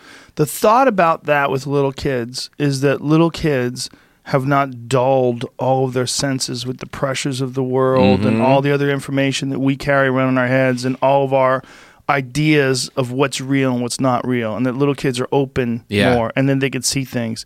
Well, um, Flea from the Red Hot Chili Peppers was talking about that with his son that his son is like uh, I think it was Flea Yeah. his son is like tuned in to spirits in a way and Uh-huh. then that he was looking at it was like maybe it's that these kids are not like maybe we all have that in us but it's blunted Right. by pressures and life and the lack of sleep and responsibilities and relationships and Yeah. work and, And fear. yeah Like, and everything and Right. it's just and and also like we define how the world is right we we get it in our head that this these are the parameters for the world Yeah. this is how the world works and that's it and go to work and fucking button up your fucking sleeves and right. This is my You know, beliefs. yes, yeah. My belief system is going to carry me through. yeah I mean, Yeah. this is what it is it's a fact Right. it is you know That's why it's good to smoke it up once in a while. Oh, yeah. Kick the doors open. Uh, that's one of my favorite things about pot Yeah. is that it, it makes you aware of how weird things actually really truly are Yeah. When you how don't weird things are when you don't do it for a long time and then do it, yeah which is like my schedule,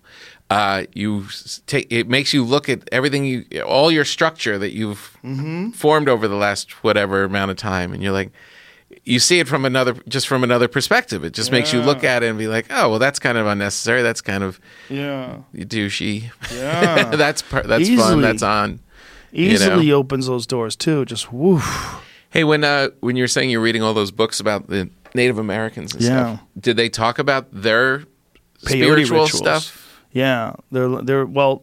Certainly, they had a lot of spiritual stuff, but there's a lot of uh, peyote rituals. They're really into peyote, and they actually, it particularly, was important at the end of the uh, Native Americans' free range when they got Mm-hmm. they all got you know conquered and m- moved into reservations. Then Right. the peyote rituals became increasingly important for them Oh, really? Yeah. Why, why then? because they were fucking filled with despair. Right. Dude, the, the stories of the reservations are one of the most heartbreaking things I've ever read anywhere about anything. Like Yeah. massive amounts of people dying from starvation and disease and you know, it's horrible, man. People Yeah. losing like most of their kids, most of their family members and you know, the the amount of people that are left it, you know, like Native American reservations. I don't know how many people live on them, but I Yeah. don't. I don't think there's any growth or population boom. It's not like there's a bunch No. of, you know what I mean? Like the Native No, American exactly. cities are growing inside these reservations, and they're becoming more and more uh, yeah. affluent. It's not happening. No, they were It's- destroyed. oh, the fucking alcoholism too, and it talked about that in um, uh, Black Elk, uh, Life of an an American Visionary, is the Mm-hmm. most recent one that I'm reading. They're- They're talking about just the alcoholism and that all they were converting all these uh, Native Americans to Catholicism Right. and how they just yeah. hated being Native American. They felt so terrible about it Okay. because it was just they, their identity was just so disparaged by you know just being conquered and moved into reservations and extreme poverty and they would see these other people and they'd be like these people look happy and healthy and you know and then they're forcing this religion on them Ugh. Uh, the the most heartbreaking when you'd see those old photos where they were putting them in in traditional dress, Yeah. like making them all of a sudden wear suits and ties and shoes and Yeah. hats. It was like, ah, this is so sad. It's fucked up, man. Yeah. It's it's one of I mean, I always knew it was fucked up, but the genocide of the Native American people is one of the most overlooked parts of of our history. We kind of like brush it aside. Like we're aware of it, but we don't discuss it all the time. Yeah, Like you know they killed like 90% of them with disease? intentionally, No. just No, just exposure to Europeans. Oh, really? Yeah, like some Smallpox some and- tribes, ninety percent of them were wiped out because of smallpox and all sorts of other diseases. Oh, jeez. They had no defense for it. Yeah. Yeah, just these people show up covered Yeah. in stuff.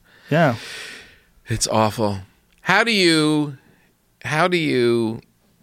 I have a daughter that's going to going to school. She's going to be going College? to college. Yeah, Dun dun dun. and uh, so she's learning all about the world, like all the darkness of the world. Mm-hmm. Yeah. you know, I mean, all you have to do is read history, and not just you know our history.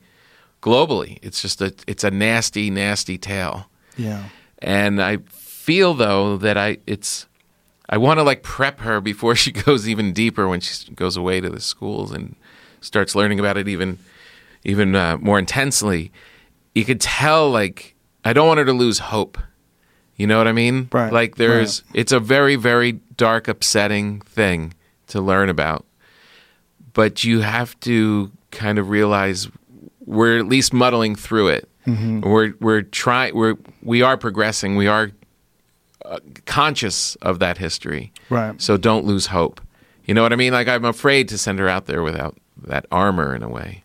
Yeah. Don't lose hope is huge, right? Find, Huge. Find good people. They're out there. Find nice people. They're out there.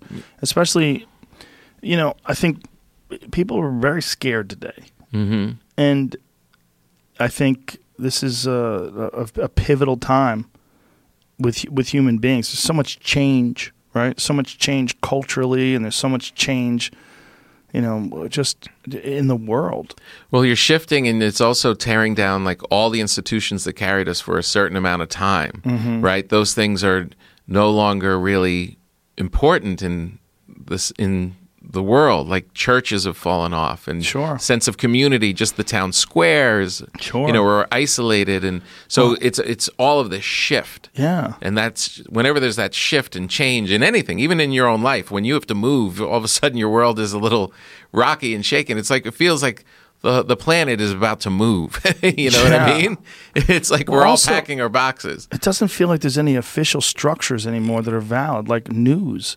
Where do you get your news? Yeah. Who's more full of shit, CNN or Fox? Like, uh, uh, it's like, where's the news coming from? I don't- Right. There's no one place where you can say, like, these guys aren't biased. Yeah. This is not, you know, This is the one guy that is No. telling it straight. yeah, there's just no place like that. Right. So, how do you know what's really going on in the world? It's- yeah. It's about, and, and also, no one's watching.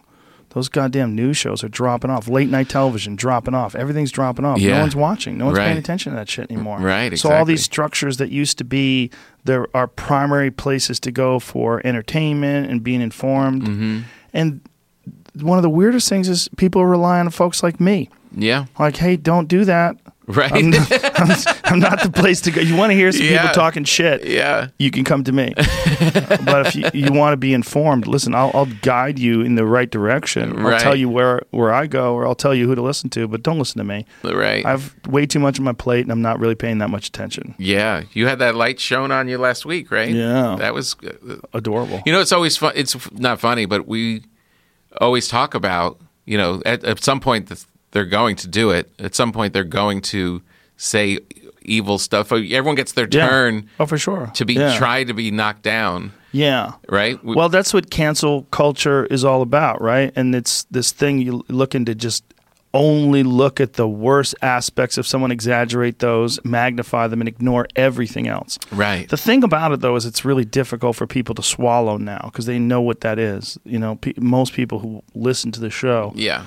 I mean, they've, there's been fifteen hundred plus episodes. They know what the fuck it actually is. Well, that was what was cool about all of the comments in defense of you in the show. It was like it was like this person had never heard the show. like you couldn't Yeah. you couldn't you can't listen to this show without understanding the openness and the diverse um, uh, the the the acceptance of diverse points of view.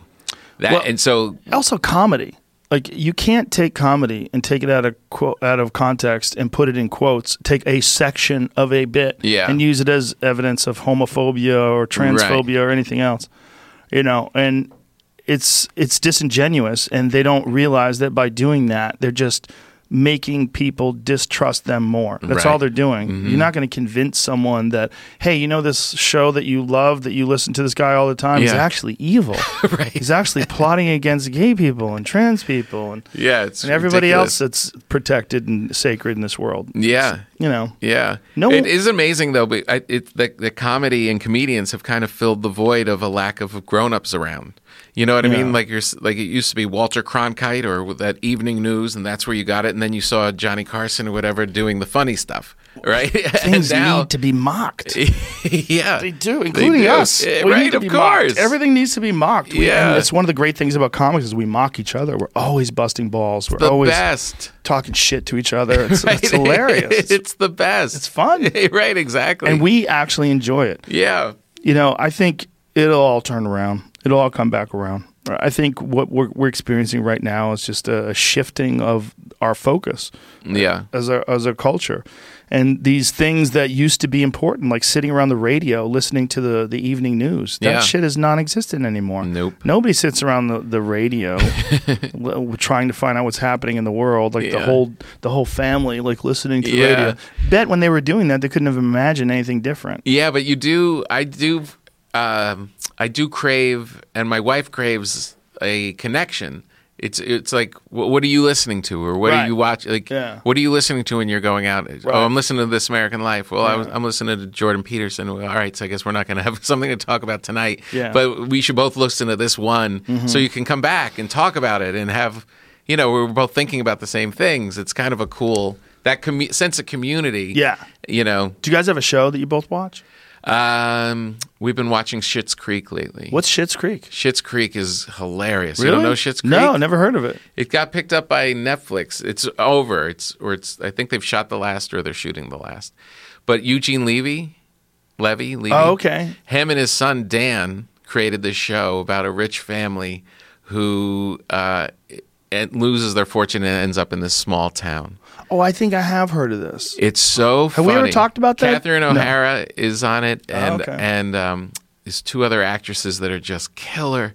They're just such defined characters. It's a very small show. It all takes place in this little shitty town, Shit's Creek, and they're they're they're like these affluent, arrogant kids and parents, and it is so it just hits. The jokes are just fast and cutting Nice. it's such a good show. It really is good. It's, All right. It's the first thing that I we've watched in a long time. I haven't we haven't been watching anything for so it a used long to be time. on Pop TV, and Yeah. then Netflix bought it. Is yeah, that what it is? exactly. All right. Yeah, Shit's Creek. and that that's father and son created it together, and they're just so damn funny. wow. Look at those eyebrows. Look at the matching eyebrows. and Catherine O'Hara is just on point. She's so damn funny. Oh, all right, man. Good. I'm, it's I'm good. excited. And they're I, kind of short. and, You know, they're they're easy to digest. I was into Mrs. Maisel, but the last season I, st- it started off kind of clunky. I haven't gotten back to it. Yeah, I, know. I, I, I feel like I should watch that. I one. watched the first two seasons. I really enjoyed it, but it's uh, it's hard. You know, it's it's one of those things where it's it's so close to home because For it's stand comedy, up. yeah. yeah, and then How's the Lenny Bruce? he's very good. He's good. yeah, he's very good. It's very believable. Yeah. yeah, I was just talking to Kevin Pollock. He's uh, he's yeah. on that show. Yeah, no, he's the dad. Yeah. he's great. He's really great. Um, I listened to a Lenny Bruce thing recently. Um, um, what's it called? It's on YouTube. It's a it's a re- it's a- the it was an album that someone put out about Lenny Bruce, the killing of Lenny Bruce. Oh. Ah. And it all it talks all about it's some new stuff that I had never heard, like his young daughter talking at the time and talking about the court case, similar to the you know Howard Stern thing, like the case just that devoured him. Yeah. that and the heroin, uh, which is also um, you know suspect of were they trying to get rid of this guy kind of a thing. Right. But it was a very interesting little documentary, audio documentary about the fall of, of Lenny Bruce. And you talk about just you know, you're it's such it's almost cliche how legendary that story is.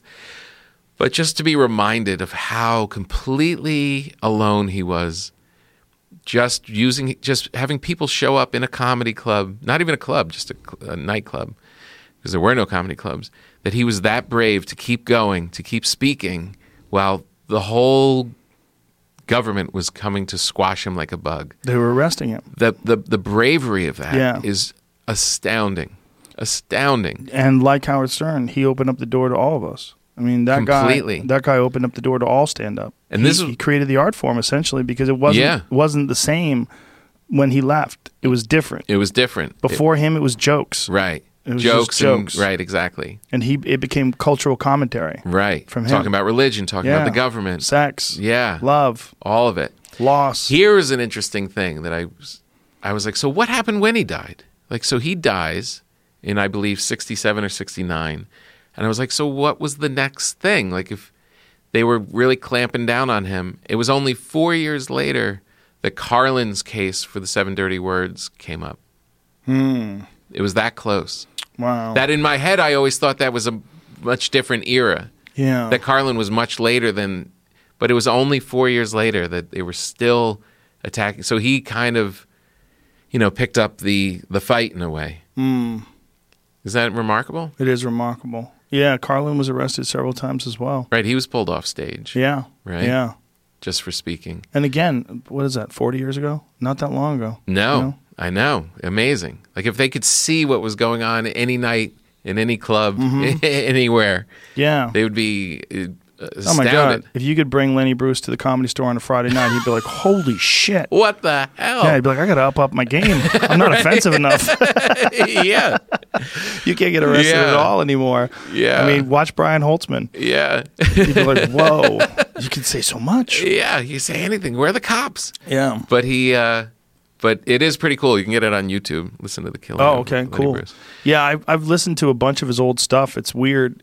It's weird how comedy is. Uh, it has a lifespan. It really does. It really doesn't work. It doesn't. Culturally, things are so different that the taboos have been broken to the point where it's what he's saying is it's normal. It's like a museum piece. You listen to Yeah. that album, uh, Carnegie Hall, Lenny Bruce Carnegie Yes. Hall. Yeah, I've heard that. Yeah. Yeah. And uh, it's cool, like to hear the way he talks and the Yeah. stuff and the and he, his style and all that. But as comedy to make you laugh, it just Doesn't work. It doesn't work. No. it's just a different.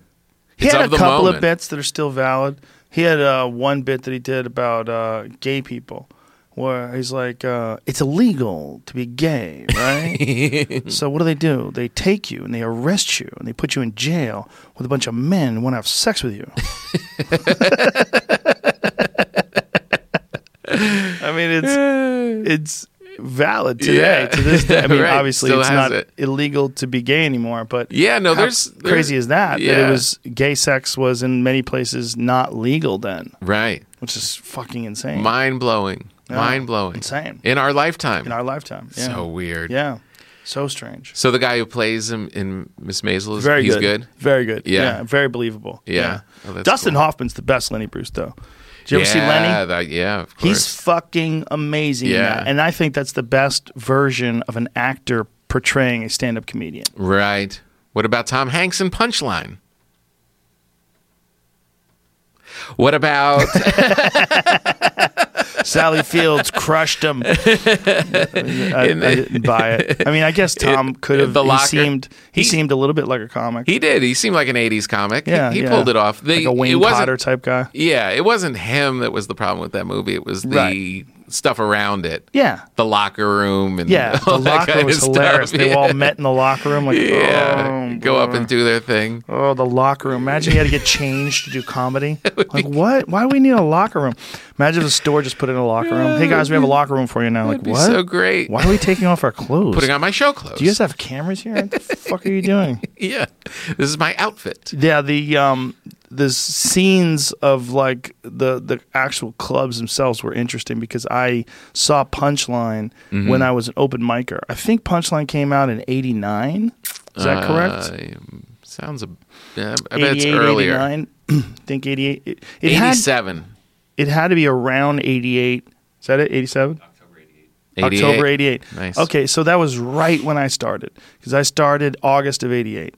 So it was right right after I started. Right. And I remember thinking, wow, it was like it was so romantic to just to be involved in this thing. Uh-huh. And I'd only been doing it for a couple months at that point in time, so I just just sh- signing up on Sunday nights for open mic night and getting my feet wet. But I Yeah. remember watching that movie they just I, I loved everything about stand up then. I was so Yeah. excited about comedy. Yeah. You know, there's just oh, it's a movie about comedy now. Ooh, so exciting. And were you disappointed or were you into it at the I time? didn't think it was very funny. Like, I Right. didn't laugh. right. Like, there was there was no moments in that movie where I was like, ha ha ha. Yeah. But I always remembered the part that excited me was when they were in the diner in the middle of the day. Mm. Like she came, comes to Tom to f- get jokes and stuff. And I was just like, how cool is that? You, they, they, they're not in an office. it's the middle of the day and they're just at a Yes. diner. That seems so Yes. exciting. to me. Freedom. Yeah. Freedom. oh, just show up and go to the movies with your friends. I used to love that. Yeah. I used to love, but when I have families and responsibilities, I'd love to call one of my buddies up. Hey, what are you doing, man? Want to go to the movies? Fuck yeah, let's go to the movies. Yeah. Whatever you want to do. hanging out with your buddies at like two in the afternoon at the movie theater. Nobody else is in there the best. laughing. I the very first day that I I had quit my day job, I was in New York, and I finally was a, full time comedian. And I walked up to Central Park with my buddy, and it was packed on a Tuesday, just packed with people. And I remember being so disappointed. Like, what are you? What, this is all it should only be comedians right now. Where do you? How do all you people have off from work? I'm like, oh, other people can figure it out too to get a day off. Well, when you're in LA and it's like two in the afternoon and you're on the road and it's fucking jammed up with people, like, where are you people going? yeah, why isn't everybody at work right now? You should all be in the office, you fucks. What's Yeah. wrong with you? that that is like one of the more attractive aspects of comedy to people is that freedom. But that's also that freedom that was one of the reasons why so many comics are so irresponsible and lazy. Yeah. is because they have that freedom. Yeah. that they don't actually sit down and work. Yeah, like but- how many of us have actually like you've written a book, Norton's written a couple books. How many comics have actually written books? Yeah. it's fucking that is the real test of whether or not you have discipline, Right. right? Oh yeah, yeah, yeah. Write a book. Yeah. No, to sit in there every day and do it, but How long did your book take? I this is my second book That's right. and they take they take a about a, I don't know, I guess like all in probably 2 years. Do you enjoy the process? I or do you love it. Enjoy the completion of it. What do you enjoy more? Uh the process of it. Really? Yeah. I love there's something about the routine when I can get locked into the routine of this is how I it's, it's almost like it creates a the routine creates a, a, a space for your creativity in a way.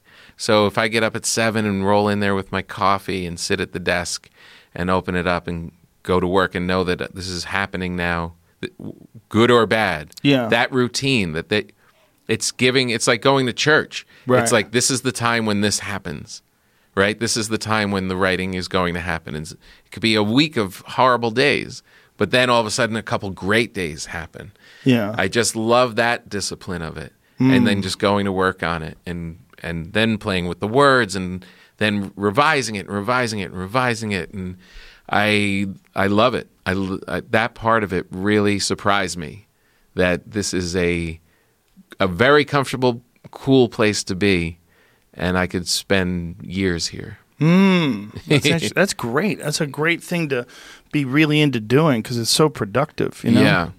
Do you write On the good stand up? days. Do you write stand up like that as well? Do you sit down and write stand up in front of your computer? Um, yeah, not from whole cloth, like not from out of the blue. Mm-hmm. If I can double up my cliches, it's um, but like mostly I'll rewrite. I'll, I will rewrite stuff. Like if if I try something out on stage tonight, and then uh, have an idea, listen to it, or just remember it, and then I'll kind of noodle around with it and see if I can go further with it actually writing. Yeah. So where do you come up with your premises? Are they just just random observations throughout the day? Thought random thoughts while you're driving? Yeah, yeah. Something somebody says, some ridiculous thing that you saw somebody do. Yeah. Uh, that's you know on your mind, stuff that's kind of on your mind. And then like if I'll get like we were talking about the tree, like all of a sudden you're getting that joke that I was watching the other night. You start getting that thing down, and then your mind almost starts to think about it all in its downtime. you know what I Right. mean? And then all of a sudden you start to to pop it up. But I I have lost so much thinking I was going to be able to remember it that I just started writing more. I just started putting it down. I just started writing, and and it's been a real savior because there'd be whole things like that were valuable that I just let go because I just didn't remember or got into the routine of performing it. But if I could have it down, I was able to keep track of it and go further with it. Yeah, I think that's gigantic. I, Yeah. I use a, a couple different programs, but one of them is called Scrivener. Do, do you- right. do you use No, that you one? told me about that. what I really like about that is I set up my premises on the left side, so all my premises, and then when I click on them, it shows me the, the whole bit. yeah. And I just started doing that over the last like three, four years, Yeah. like really writing out all the bits and then having them categorized. And Yeah, because yeah. apparently there's a way to set up Microsoft Word like Scrivener, which would be way easier because Microsoft Word is my preferred way to write Mm-hmm. because they're saved also on an app on my phone. right. So when I write bits on Microsoft Word, I write it, and then I'll just go to my phone and I Right. can pull up my Microsoft Word. So when you're in the program. club, just take Yeah, your phone yeah. out. You can see everything you've been Yeah, writing. exactly. That's huge. It's huge. It's, It's huge. huge. Pages does that too. Mhm. Well, also on my iPhone, the Notes application. Yeah. So I'll copy and paste shit into notes. Yeah. No, it's I I really feel like and I think that's what writing the books did was it made me realize the uh, the real value in getting it down. It could always get better. Like Yeah. I would get it I would get it really good to a point. But then realizing like you, this stuff even though it's killing could even be better. Yeah, always. Mm-hmm. I could always, right? And the- and and the moves, the changes that happen at that stage are so small. Mm-hmm. That to me is like the the, the writing. That Yeah. that's the smallness of it. Yeah, those little pauses, those Yeah. little beats, those Yeah. little extra one extra word. Yeah, and right. Boom. Just a Gets change of a word. yeah it's, well, I have that feeling too when I watch someone. Someone will say something, just one word, and we're like, ah. Like, right? There's something about one thing that Yeah. shifts it. Yeah. you know? Oh man, you know who was really making me laugh yesterday in the Who? car was uh, Cat Williams. Oh, he's hilarious. God, So man, crazy. He doesn't get spoken of enough because he's Oh, I so agree. crazy. I think, but I man, agree. that he just you know com- people just hit you right, Mm-hmm. and he was just going off about uh, the election and Trump running and all of this kind of stuff. And I don't care what side you're on. This was he, he would just destroy you. Yeah. he was just the way he talks. And when you talk about the words, that's why it popped Mm-hmm. into my head. He pulls words out that I would never think of using, Yes. and he just Yes. says them in the, in his style. God, is he a naturally funny Wow. God? Oh, Yeah, I don't know if it's natural, but he's definitely funny. And you know man, when he's, oh, man. when he was more active, when he was really touring a lot, like during the Pimp Chronicle days, Yeah. he was one of the best in the world. Oh my god! one of the best in the world. He was a monster. Go All on that- stage to destroy. All that Michael Jackson stuff. Oh and- my god, that stuff was so good, So and good. dangerous at the time. I people know. hadn't come to grips with this idea that Michael Jackson was a pedophile. He did and not care. especially not in the black community. And he was out there just fucking swinging for the fences. It's so good. Oh my god, Oh, he really makes me laugh. he's a straight up killer. But Yeah. I think for most folks, the pressure of the that high level celebrity Mm-hmm. is overwhelming. It just it just fucks with you. It just Yeah. fucks with you. It Yeah. Could, it could wear you down and break you down, like it did with Chris Tucker. It did. Mm-hmm. It did with Martin Lawrence. It did. You know, it does with a lot of these great comics. Yeah. A lot of guys. it's that, a weird thing. it's fucking very weird. There's the pressure of that many people coming to see you, that Mm-hmm. many people relying on you, that many people like waiting for you to fail, that many people hating on you. Yeah. You know, and and then he clearly there was some substances involved with him.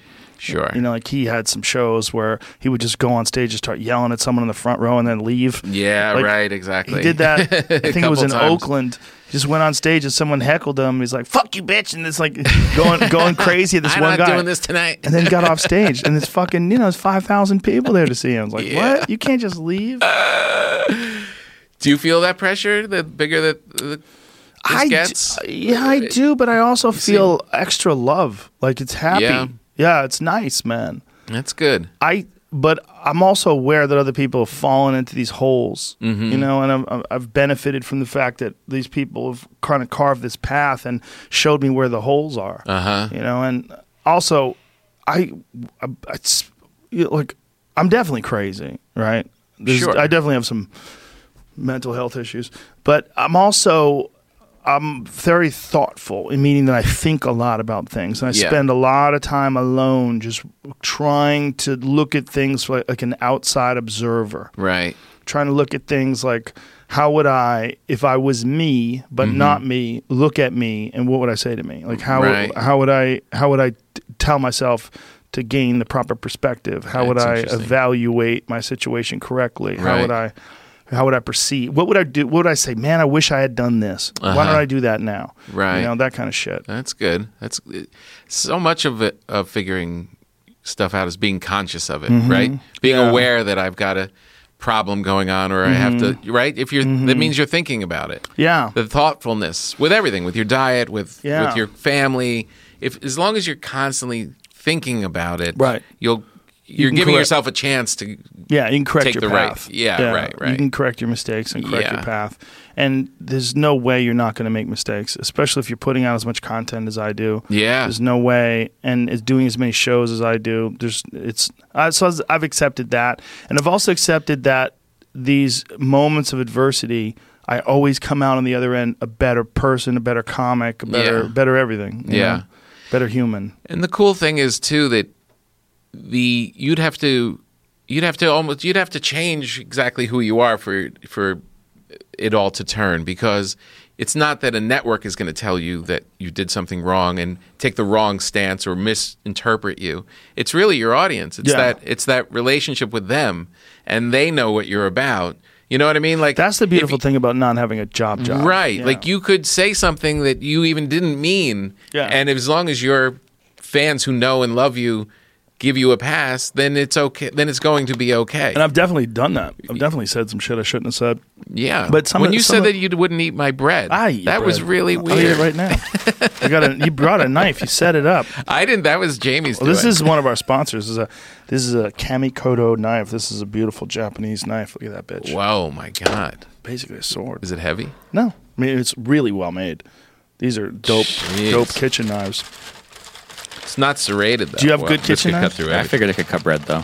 That'll Yeah. cut the shit out of some bread. Do you have uh, a good knife set at home? Um, I've got good random knives. Oh well, I'm gonna hook you up Yeah. because yeah, I've got. They sent me uh, a couple of these. Ooh, look at that. That is a good knife. Oh, fuck yeah, baby! Look at that. Right through. Nice. Bread. Look at that Come glorious on. bread. Come oh, My on. goodness. Fuck this carnivore diet. Let's get in there, baby. This is Tom Papa bread. Come on, son. Uh, I want to start. I want to try eating meat for. Jamie and I were talking before Eating this just thing. meat? We're like, yeah, Could you re- do it? I don't. Yeah, I think I could. Is it is it hard piece to of do? bread. Oh, thank you. It's not hard. Pardon our chewing, ladies. Do you and get gentlemen. bored? You're okay with it? Mm. Come on. When did this come out of the oven?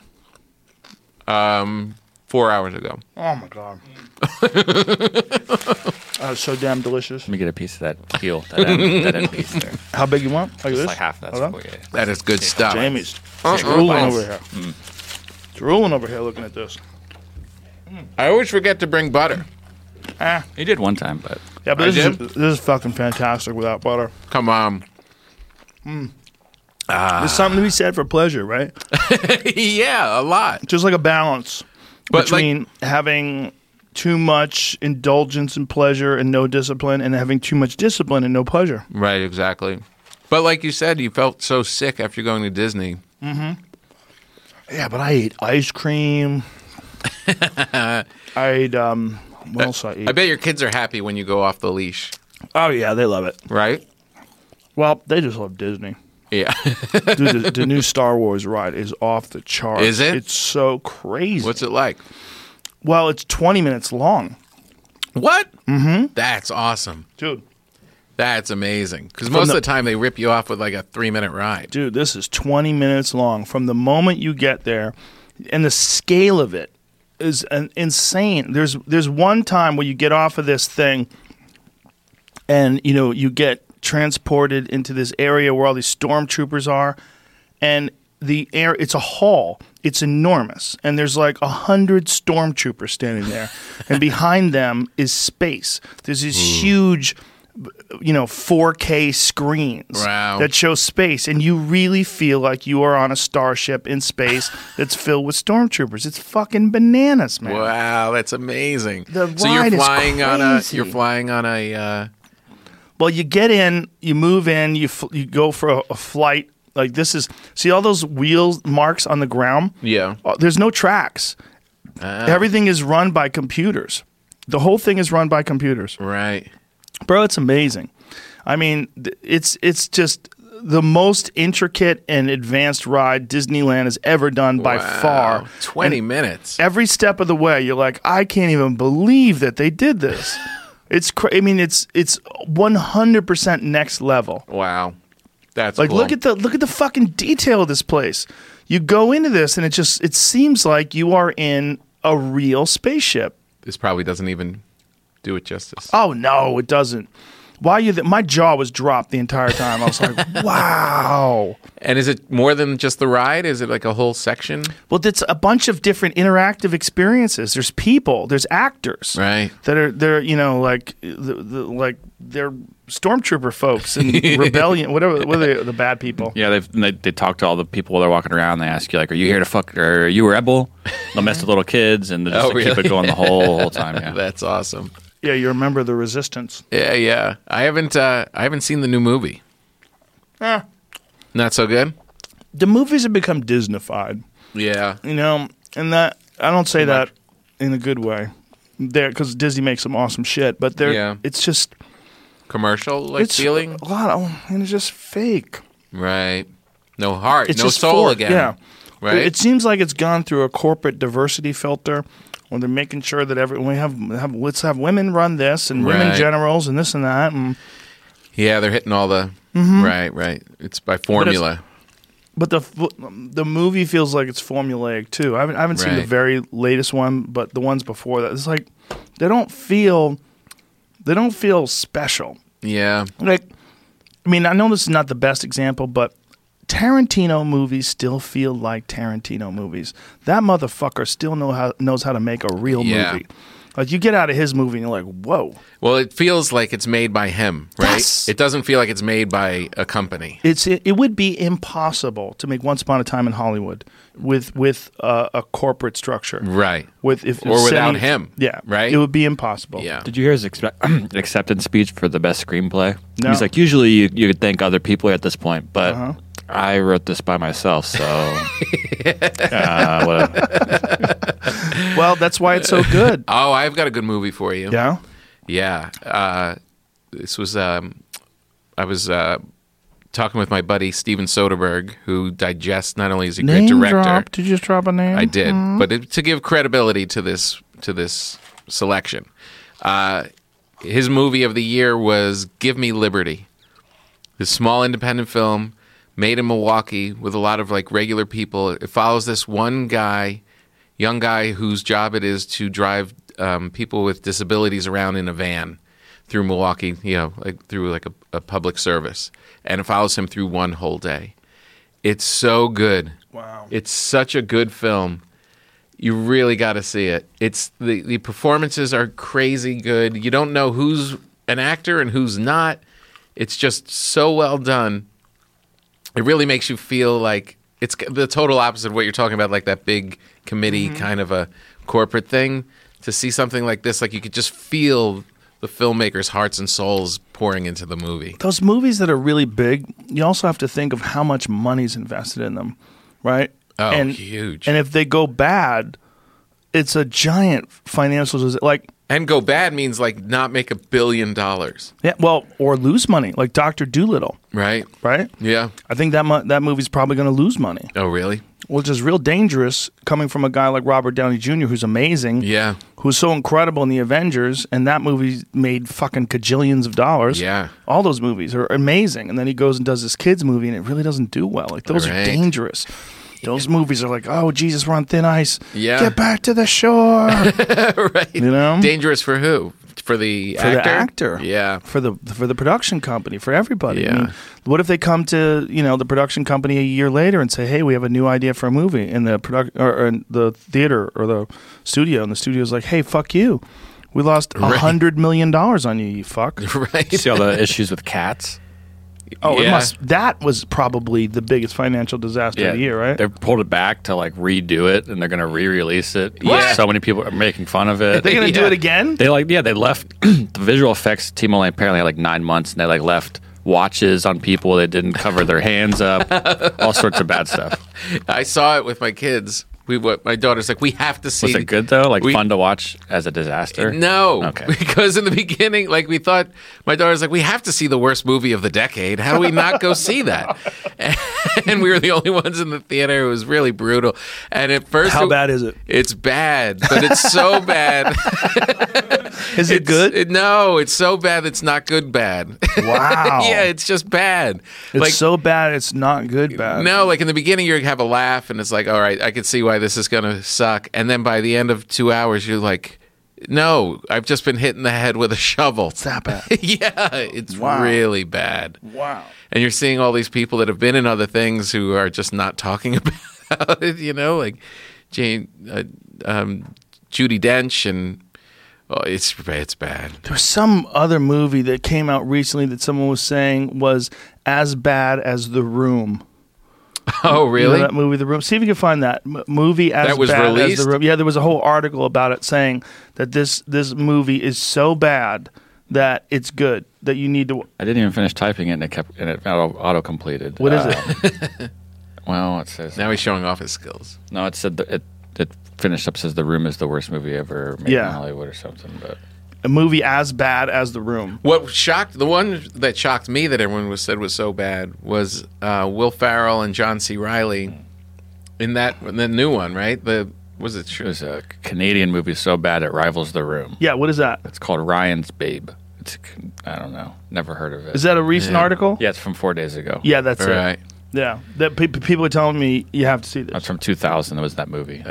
so it's not Oh, a okay. new movie, but someone just discovered the trailer online. But I figure you put Will Farrell and John C. Riley doing anything, and I'm I'm in. Right, and should people be. really rebelled against it. That girl's hot though.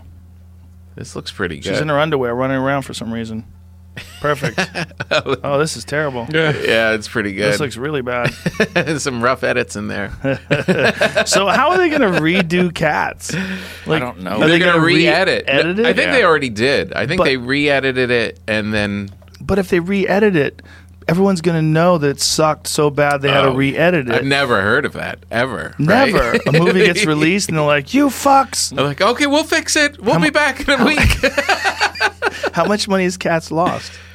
Oh, They did- well, they, that almost happened with that Sonic the wind movie. out They of just it. didn't put it out. They were- they like put out a trailer and the internet freaked out and they're like, oh okay, we'll we'll redo it. Yeah. and they spent a bunch of money redoing it. Sonic the Hedgehog. Yeah, like, really? it's coming out now. It actually looks a little bit better. They- Yeah. they, they gave him like better teeth or something. I don't know. Dude, it's hard, man. Making a movie's got to be the most brutal thing ever. You know, Oh. So I've had hard. guys in here that have poured their heart and soul into a movie for years, like Yeah. uh, Motherless Brooklyn. I Ed know. Norton's movie. I know. I didn't hear. I, was it good? I don't know, and I love him, and I He's love great. the subject matter. God, he loved that movie, and man. he, was really so did, interested and, and in he it. put such heart and soul into the soundtrack. Yeah. And, and I haven't seen it. Yeah, I haven't seen it's either. such a you know sometimes that- Jesus Christ, Cats headed for a hundred million dollar box office loss. oh What the fucking shit? oh my Oh god. my god. I just keep thinking about them all like being at craft services and backstage. Like this is pretty great, huh? Like Mm. Have you seen eating that some girl? celery sticks. Rebel dressed as a Wilson cat. is committed to losing weight. She's lost a ton of weight, and people are mad at her. Are they really? Yeah, they're mad at her. Because They she's like her being big. They like her being big because she's big and I'm big and everyone's big and it's okay to be big and I heard it's healthy to be big. And so, like, people are criticizing her for losing weight. Oh, they're come on. criticizing Adele as well. oh really? Yeah, they said Adele. They they're angry that Adele lost weight because they love the fact that she was this huge musical superstar Oh, my and God. she was obese. And so she wanted to take care of her She's health, trying to be healthy and live they're a like, little longer, and then You're you're turning on us. well, she became a role model for certain people, I guess. And they Good. right. Be a role model for you to get healthy. We can all get healthy. Yeah, Just come Stay away on. from Tom's bread. Eat only meat. just don't eat it all the time. You just don't eat Yes. this all the time. Yes. Well, I didn't gain any weight this weekend. Yeah. I didn't gain any weight. I ate all that shit, and then uh, I fasted Sunday night Uh-huh. until uh, Monday. I went to yoga Monday morning.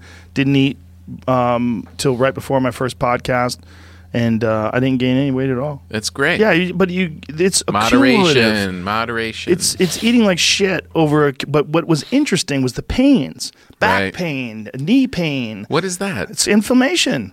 It's inflammation. Your, Right. your body does not want to have to process all that stuff. And they think that maybe the root for many people of a lot of causes uh, of pain and discomfort is just inflammation, r- heavy diet, Right. sugar. Right. Sugar is the big one. So I if you think- get all of that out of your system, your body can what go to work on the stuff it has to go to work on. Yeah, you get all that shit out of your system and your body doesn't experience inflammation from your food. Right. and if you're eating food that like you know grass-fed beef you know or in my case elk you know or yeah i mean i'm sure vegetables are not bad for you i just did it to try to find what so i just tr- did it to try to find out what it's like to only eat meat Right. when you have no carbohydrates, one of the things that's most amazing is that there's no crashing. You would eat and you don't feel any different after you ate, other than the fact that you don't feel hungry. Right. Like you don't crash. Right. There's no ups and downs and peaks and valleys. My energy levels were amazing. Really. God, gr- How extra quickly? energy. How quickly? Two weeks in. Two weeks Two in. weeks in, I noticed I felt amazing. Really? And I was shedding weight. I was sh- shedding a lot of weight. I think it was like seven pounds down two weeks in. Jeez. Now I'm pff, 12 pounds down, 12 ish, something like that. I was n- 193 this morning. I was weighing about 205 before I fa- started this diet. Really. Yeah. Man. Oh man. I feel a lot better. Like a lot better. Really? Yeah, yeah, yeah. So what would you what would you recommend? Would you recommend people just do that or do you think you I think moderate for that, people who adjust have that? an autoimmune disorder, there are I do believe there are certain people that have an adverse reaction to some plants, Right. some foods. That's what an elimination diet is all about. It's like trying to find out what are the things that bother you. Yeah. What it, but for me, it's like what I did is I just took a lot of multivitamins. I took a, a bunch of different vitamins and nutrients and supplements on top of this carnivore diet. So I'm only eating meat, but then I'm taking all the essential vitamins and amino acids, and I'm also taking fish oil. So I'm I'm Right. covering all my nutritional bases bases right? but I'm not doing it with food. I'm not doing it with plants.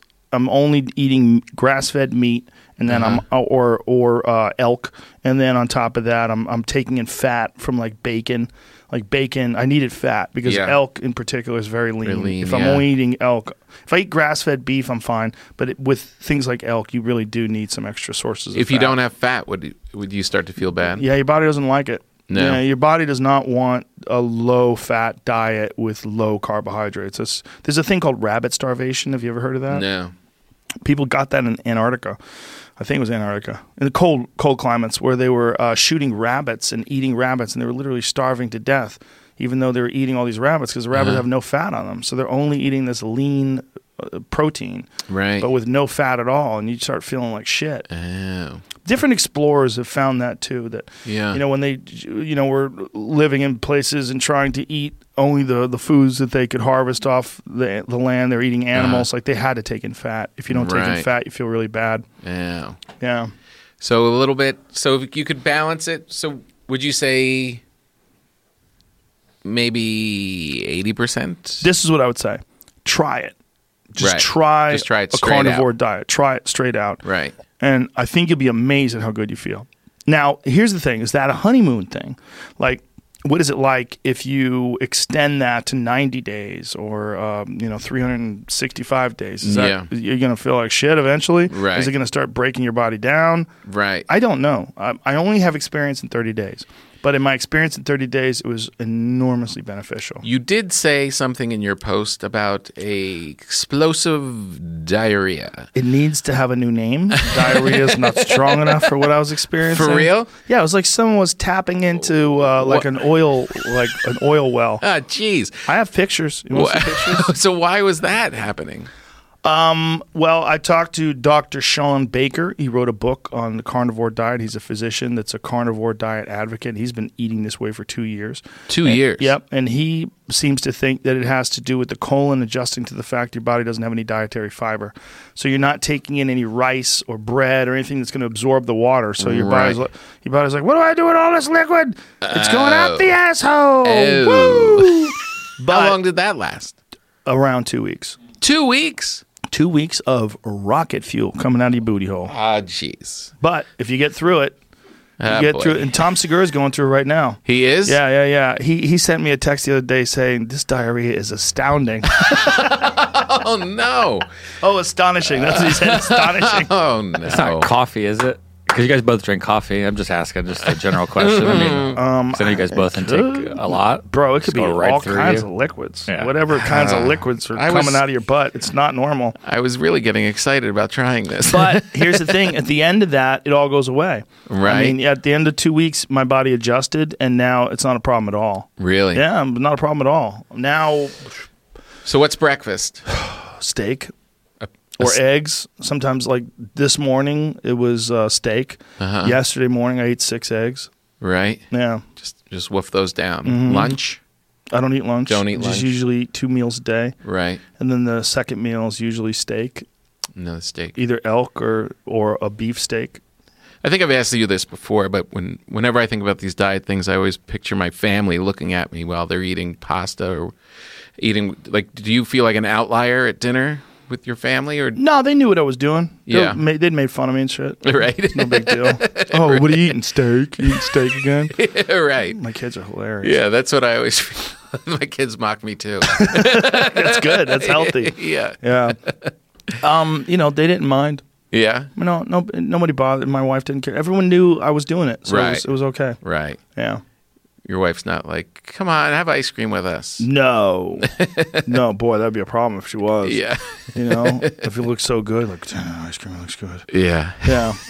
no, um, it was uh, it was an eye opener. But here's the I would. thing. Yeah, Sorry, here's the thing about that that that kind of stuff. You kind of have to commit. Right. Like if you just say, "I'm going to try to eat healthier," it's too loosely defined. I know, I know. I was doing the intermittent fasting, and lost good amount of weight, and then it just kind of like plateaued, and I feel like I'd like to be, you know, like ten pounds lighter, and it's. I'm working out, I'm doing all that stuff, but I feel like it needs something to shock my system to go to it. Well, nothing will shock your system like this carnivore diet, Yeah. including your butthole. But you will lose a lot of weight. I lost. I mean, I lost a legitimate twelve pounds of fat. Wow. Just fat. My face got thinner. Yeah, Like when I you was look washing thinner. my face, I would feel actually it feels a little fatter now because I went through Disneyland. Some Disney chunks. Disney. I ate ice cream. I ate a lot of dessert.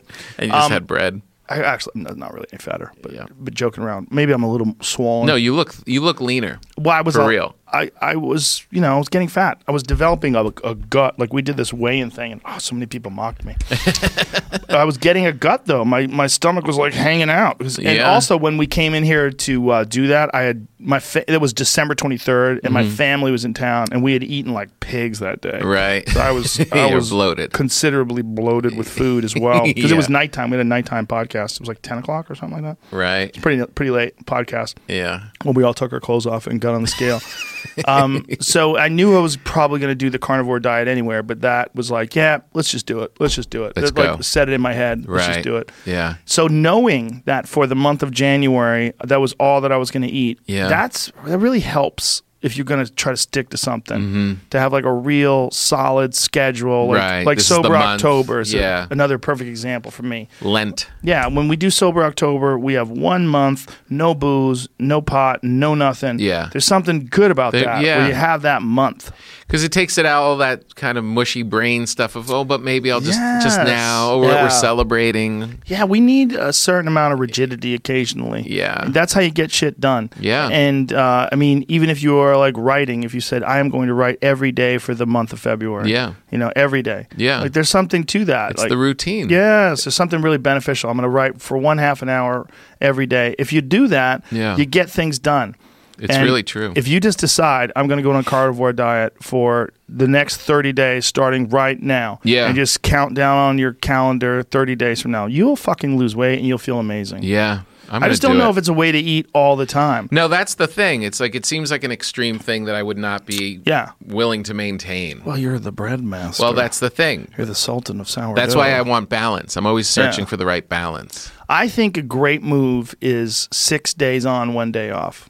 That's what I think. Six, days, days. Uh-huh. on a rigid diet, one day where you you look forward to eating bread and pasta Yeah. and drinking whatever you want, and you know having ice cream and one day. That was the question. You just reminded me of the question. No booze during that Hmm. I month? drank booze. You did? Yes. Ah, Yes. Still okay. lost all that weight. Ah, But I really? don't. I don't drink a lot. I Right. drink like Glass a of glass of wine wine. with dinner, maybe Yeah. two glasses. Yeah. Yeah, that's all I was A thinking shot about. sometimes before I go on stage. Or a Right. shot of whiskey. Right, Yeah. So it's not a lot. right. You know, if it's more than two drinks a night, it's unusual. You're cool with whiskey and then going on stage? Woo! I like it. You do? I like it.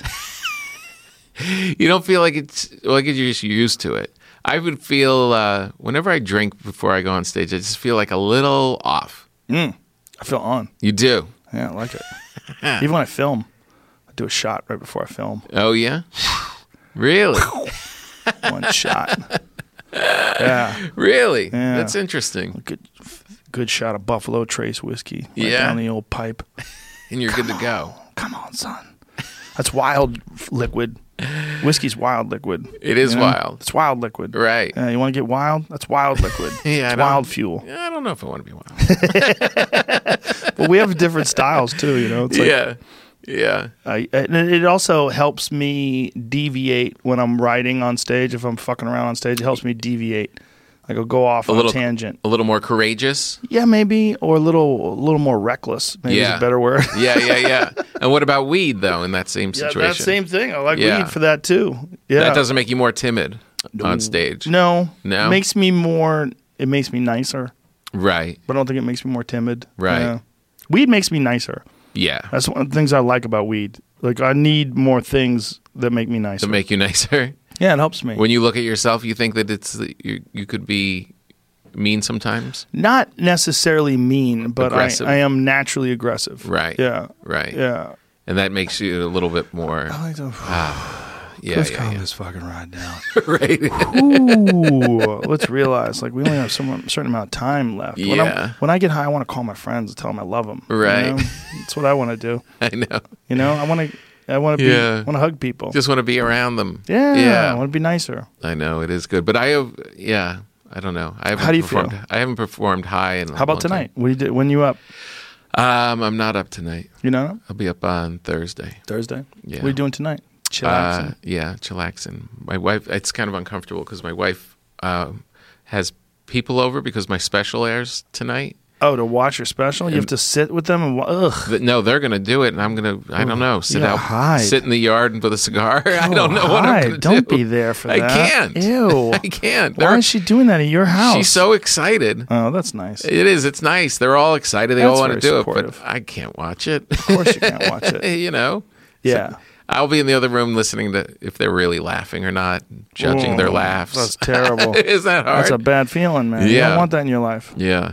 But I do feel, especially now, like that that's all done and I'm moving into new territory that the weed kind of isn't, can play a good role. Yes, for You know sure. what I mean? How much material do you have set aside for this for your new stand up? I've only got about 20 That's good though. When Yeah. did you film? October. Oh, so you gave yourself some time. That's nice. Yeah. November, December, January, Feb- four solid months. That's good. Yeah. So I've got like this new direction, a new like area of stuff, but it's, Yeah. you know, it shrinks the more you do it. Yeah. Um, and this special was going to come out a little later. So I thought I had more time, but then they moved it up. Oh. Isn't And, that uh, exciting though when you're scared? Yo, when you're on stage and You don't yeah. have your material. You're you're scared. You got to write new premises and ah. Yeah, it, I was thinking about it the other day that it you always feel like a young comic because you're always putting yourself back in a vulnerable position. doesn't matter Yes. how experienced anyone is. Yes. you go out there and I'm going to do all this new. s- You're a child again, You have no weapons.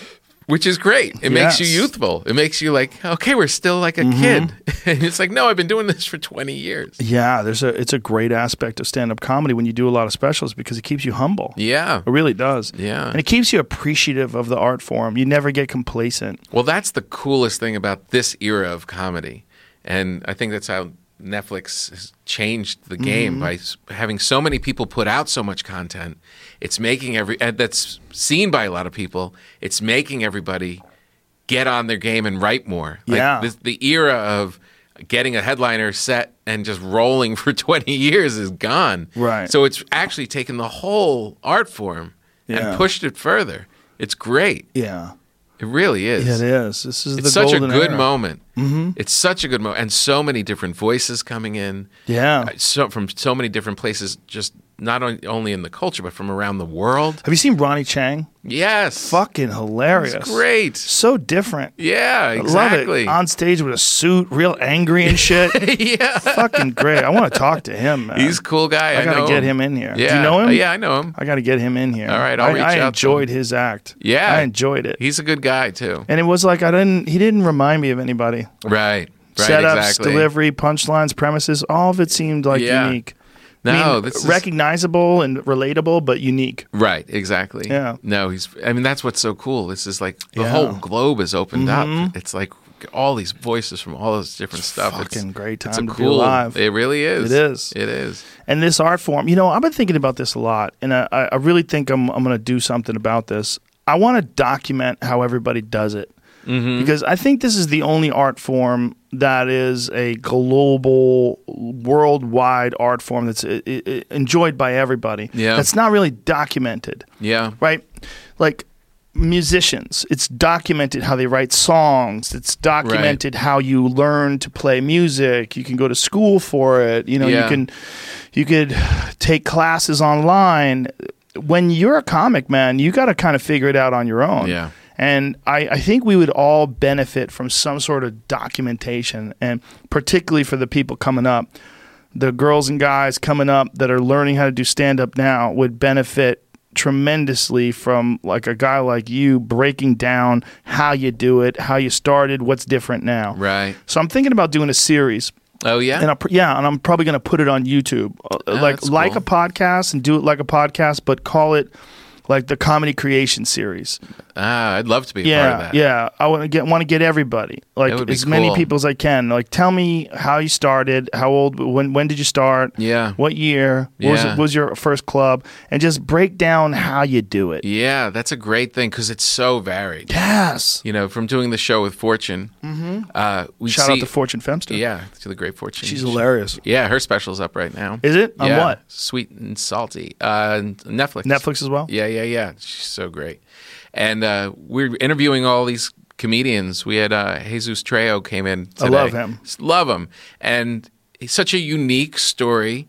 So different. Yeah. You know, his parents coming from Mexico. He's got to care for them. He goes down to Mexico where there's like this new scene coming up of Spanish speaking comedians. Mm-hmm. I mean, that story, you put that one and then you talk to, you know, Ryan Hamilton, two totally different planets. Yep. All in the same form. Yep. It would be great to watch. Fuck yeah, it would be amazing. That would be really good. the the world needs to know how these fucking people do these things because Yeah. it's like there's if if you don't know anybody that can sit down and talk to you about how they do it, you, Yeah. you it takes too long to figure it out. Oh, completely. Completely. Like if you're in Pittsburgh, I don't know what kind of scene Pittsburgh has. Right. I'm sure it's got some kind of a scene, but how many people really? Yeah. And I mean, and, and couldn't you really? and how many really good ones are still there Yeah. that you can really learn Right. from? How do you how do you find out? Yeah. You know. No, I know. That's a good thing. I mean, when Seinfeld put out the uh, documentary, like people still listen to watch comedian, like young comics, Oh yeah. because there's very few roadmaps out there. There's very few glimpses into how someone is doing it and how they're Yeah. working. You know, there's been other stuff where people will show themselves on stage and they're just backstage, you know, drinking or just going about their day, like a road doc kind of a thing. But n- very few about process. yeah. Very few. Yeah. Process and you know how much you've adjusted. Yeah. What, what do you do differently now? What do you think about your old stuff? What would you do differently if you could start Yeah. over again? yeah.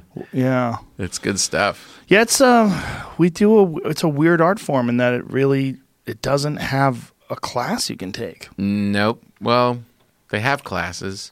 They don't really. you know what those classes are good for? Getting you on stage. They're good for that. Yeah. Yeah. Uh, But I mean very few classes are taught by legit comics. right. Right. I mean, maybe there's some of them out there that I'm not aware of. Yeah. But every class that I've ever seen has been taught by scrubs. Right. You know, they're probably Yeah. going to give you bad advice. Rick Chrome does one in, in New York. Remember Rick Chrome from the cellar? no, I don't. He's great. He's like he's Oh, been that's around awesome. a long time and that's va- very he's, valuable. he's like a real you know, a real thoughtful practitioner of it all. Mm. You know what I mean? And I've seen him just glimpses of him like when he'd be teaching downstairs at the cellar and it was like, okay, this is legit. But then you see some names of other people who are out there doing it and you're like, oh man. I would If you- imagine it's good for you too to teach, because like you can kind of like think about the art form more. That would be really interesting. I don't know if I could teach it. Could you? Could you li- I don't know if take you, some young? you'd have to be really careful because Yeah. you don't want to mold someone into your style. That would be the fr- that'd be the temptation. Yeah, just do yeah, it like this. yeah, yeah. Yeah. Just tell them, fuck you, bitch. but I, I'm, I'm an observational comedian. I don't- Not anymore. You're not. Yeah. yeah. But Yeah. other things, when you learn how to teach, it's better. Like, I got way better at Taekwondo when I was learning how to teach. Uh huh. Because I was teaching through most of my competition days. Yeah. And it's one of the reasons why I think I got so good because I was breaking down the technique. constantly. I wasn't just doing it; I was breaking it down for beginners and showing them. Right. So I made sure that my, you know, my technique is very good. It's like Mm-hmm. in my martial arts, you know, career. One of the things that I'm known for is that I do everything. I do it correctly. Right. It's very crisp. My technique is like I always. I've prided myself. I is that a word? Yeah. Prided sounds weird. Yeah. I would Yeah, pride myself on having excellent technique. It wasn't just that it was powerful, it looked sharp, it was correct. Yeah, yeah. And jujitsu is the same way too. Guys get way better at jujitsu. I've never taught jujitsu, but guys get way better when they start teaching it. Right. Another cool part about this era is that com- people are staying comedians Yeah. longer, Yeah. right? Where people would do comedy, they'd get blown out to a TV show or something because economically, just to stay a comedian wasn't really feasible. But now you can actually make a living and it's actually a more valued thing in the culture. Like, w- this is the first wave of g- guys staying in it Yeah. for their whole career and not wanting to get out. Yeah, there's They're not looking at it as an escape, a way to get out of it. someone was just asking about that. Like, when was the last person that you know that had a special around the year 2000 that's out of the game now? Right. Like, completely quit comedy. Right. Who completely quits comedy? Yeah. Not anymore. It's just too easy. You know, just think about those, you know, afternoon diner trips and going to the movies. And you're like, oh, well, all that goes away if I got a job job? Yeah. yeah. And the only way you would do it is if you're not making enough money. So then you would have to get a job job. right. Right. If- yeah. Yeah. But no, I mean, you know, even Eddie Murphy, s- s- he's seeing what's what it's become. Yeah. He's got to be regretting it at some point of like, why did I leave? Why did I stop doing it? Maybe, but I mean, he made a mo- a lot of fucking great movies. And He he, did, also for grew. real, I but- think he grew as a human being, you know? a hundred. Look, no regrets. He's still. You could still see just when he was just hosting. that Yeah. It just pops out of him. It's just such a. He's a volcano of Yeah. comedy. If he had kept cracking at it all this time, though, mm-hmm. you know what I mean. Even like a little bit would have been. It would have been good for me. it, would Yeah. have, it would have been good for me to watch. It would be, but would have been, but it will be great to see what he does now because he's kind of committed to it. He's Mm-hmm. committed to us.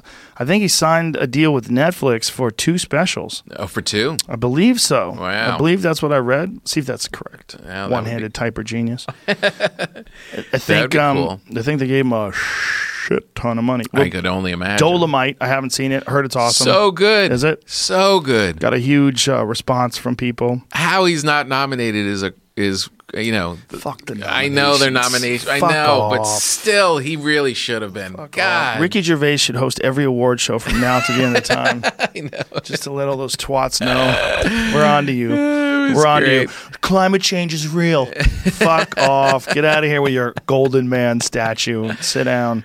Taking a Ah. private jet everywhere. Fuck off. he was so good. He was what I mean, one of the best performances I saw this year for sure. Dolomite. Yeah. Oh, I need to see it. I haven't You seen it. do. He's brilliant. he's brilliant, and it's comedy. It's so good. Jamie says just one, one special. One special. Yeah. Okay. I'm, they're going to give him a shit ton of loot, and I hope he, uh, I hope he works it out. Could be a movie or also something because they did Dolomite, so they might. Maybe Oh, have right, another a movie and, Oh, and, movie a special. Yeah, that makes sense.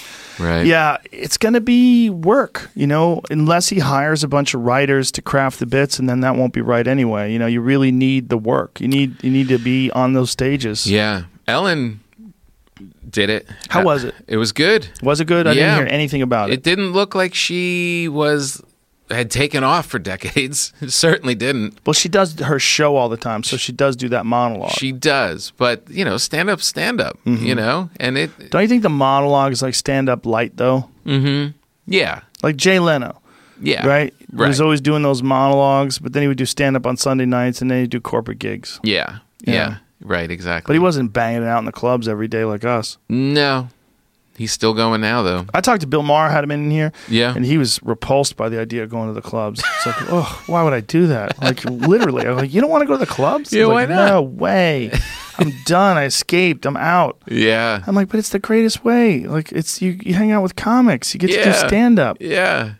He just it just seems like uh, low rent. I don't know, man. I mean, sometimes people have their own audience, and that's all they want. Right. They don't want to they don't want to go on, like a show at the store. Yeah. Like tonight, I'll go up at the store and there'll be 14 other people on the lineup, Right. and there's people there to see every one of those people. Mm. Yeah. Right. You know, so they're not they're just there to see you. They're there to see comedy. That's what's great. yeah. I They think it might not makes- be into you at all. Yeah. It's Yeah. like going to the gym. No Yeah. one wants to really go to the gym. It's hard at the gym. But then Exactly. you start to love at the gym. it seems like you know i talked to burr about this and he's in agreement he believes that you have to do it he's like that's the only way the Yeah. only way you got to go to the you got to go to the clubs i'm like i think so too Yeah. he goes nobody else that doesn't go to the clubs really kills right. Yeah, you can get through it. yeah You can do a monologue. You can Yeah. recite a monologue. yeah But you're missing all of that high impact Mm-hmm. stuff in between and you also run the risk of being funny because people love you the Yeah. people that love you that come to see you they're your crowd You know, Right. you, run that risk Yeah, i yeah, mean maybe yeah. you can pull it through brian regan may be a different he may might be uh, an exception to that rule because i don't think he goes to Yeah. the clubs and he still murders he does. But he's out there performing all, all the nonstop. time, nonstop. Yeah. and he treats you know he's in a in a good position where he's beloved where he can treat a set in front of 3000 people he'll kill but also be able to work his stuff out Yeah. within that set yeah, he'll work out new stuff. yeah yeah. yeah He's a unique guy, right? Because Mm-hmm. he's super popular with his crowd, yeah but he doesn't. He, he doesn't have a problem, but being famous, he can go anywhere. yo yeah no Mm-hmm. absolutely yeah there's there's people outside of the comedy loving world that don't know who he is No. which is astounding to all of us Yeah, right Yeah, But that's how fragmented the culture is. Like we were talking about, if you're just watching one news or watching one kind Mm-hmm. of thing, it's like where everyone's in their own little bubble. You know, there's, you know, Joe Coy is selling out, you know, the forum, yeah. and my parents will have no idea who he is. Multiple shows, I think too. I think he did two shows at the Forum. yeah, you know what I mean? Like we're we're such a big, massive, entertainment eating colossus that c- people can be huge and be invisible at the same time. Like Sebastian. yeah, Sebastian sells out four shows at Madison Square Garden. Sometimes I have to explain who he is to people. right. Like, how do you not know? Who he Isn't it weird? But meanwhile, he can go places. you know? yeah. it's really a beautiful balance. Like, Yeah. he can go to the mall. Nobody gives a fuck. Yeah. You know, Yeah, Taylor Swift can't do that. I was watching a documentary. I should should say my kids were watching. A I Taylor watched Swift it last night documentary. with my daughter. dude. There's a, a beginning of it when she walks on stage in the stadium, and you see all the fucking people with their lighters on and Yeah. everything. You're Like, Wow, I guess it's not lighters; it's the light from their cell phones. they're on right? their phones or something. But yeah, But I it's know the shot bonkers. you're talking about. It's, It's crazy. bonkers. But what was so cool about it was watching her as a 13 year old learning to write songs. yeah, she's just she works. she does. She but works. That's got to be an incredibly bizarre place to be. Her existence, Yeah, her life. Yeah, her Yeah. life because she's young.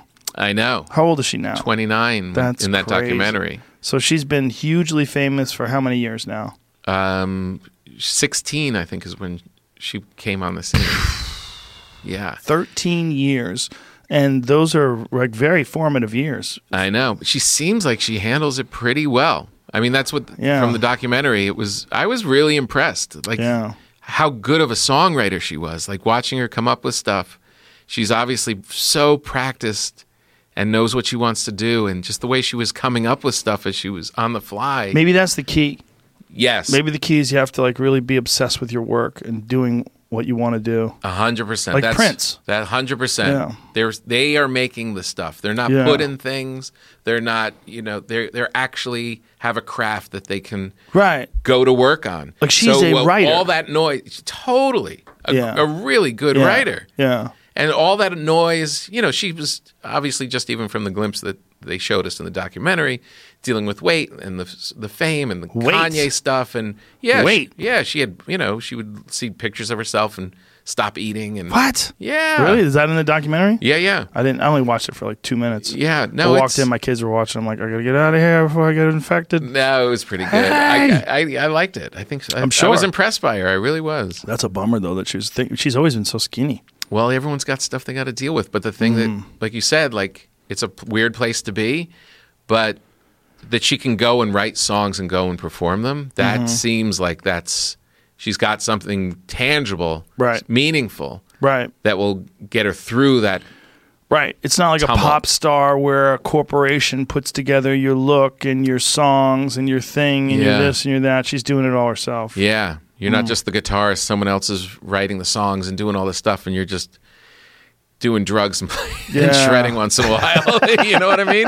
It's important to have something that you do. Yeah, It I could be think- something small and stupid, but it really gives you your life meaning. And if without it, it's it doesn't have to be this big s- performance stuff or stuff that gets you a lot of money. Right. Like a little hobby, a little craft, a little Yeah. something you can go to sleep thinking about. Yeah. It's it's a I don't know why, but it's an important part about being a human being. Well, it gives you. That's I think you nailed it. It gives you a meaning. Like you're you're working towards something. You're Yeah. working at something. Yeah. Yeah. Mm-hmm. It, yeah, it, it shuts the noise out as you're thinking about this thing that you're actually getting better at. Yeah, and then you get this satisfaction seeing the progress. Yeah. Yeah. Yeah. And I mean, she's, you know, as big as they get. But then she can crank out these songs and you could see like this calm come over her as she's doing that part Yeah. of it. Yeah, it was pretty cool to watch. And it Tom was Papa, pretty cool. Taylor Swift fan. yeah. There you go. I was definitely, but watching my daughter, who's a pretty skeptical kid, you know, at 17, and to watch her like admiration for her as a as a, a woman getting it done was that that part, you know, she definitely gained more points for that. That's cool. I wonder what happens with someone like that. Like, where do they go as they get older? Where do they go as they? I mean, you're you're you're growing up and Mm-hmm. living your entire life in this superstar position, very strange superstar position.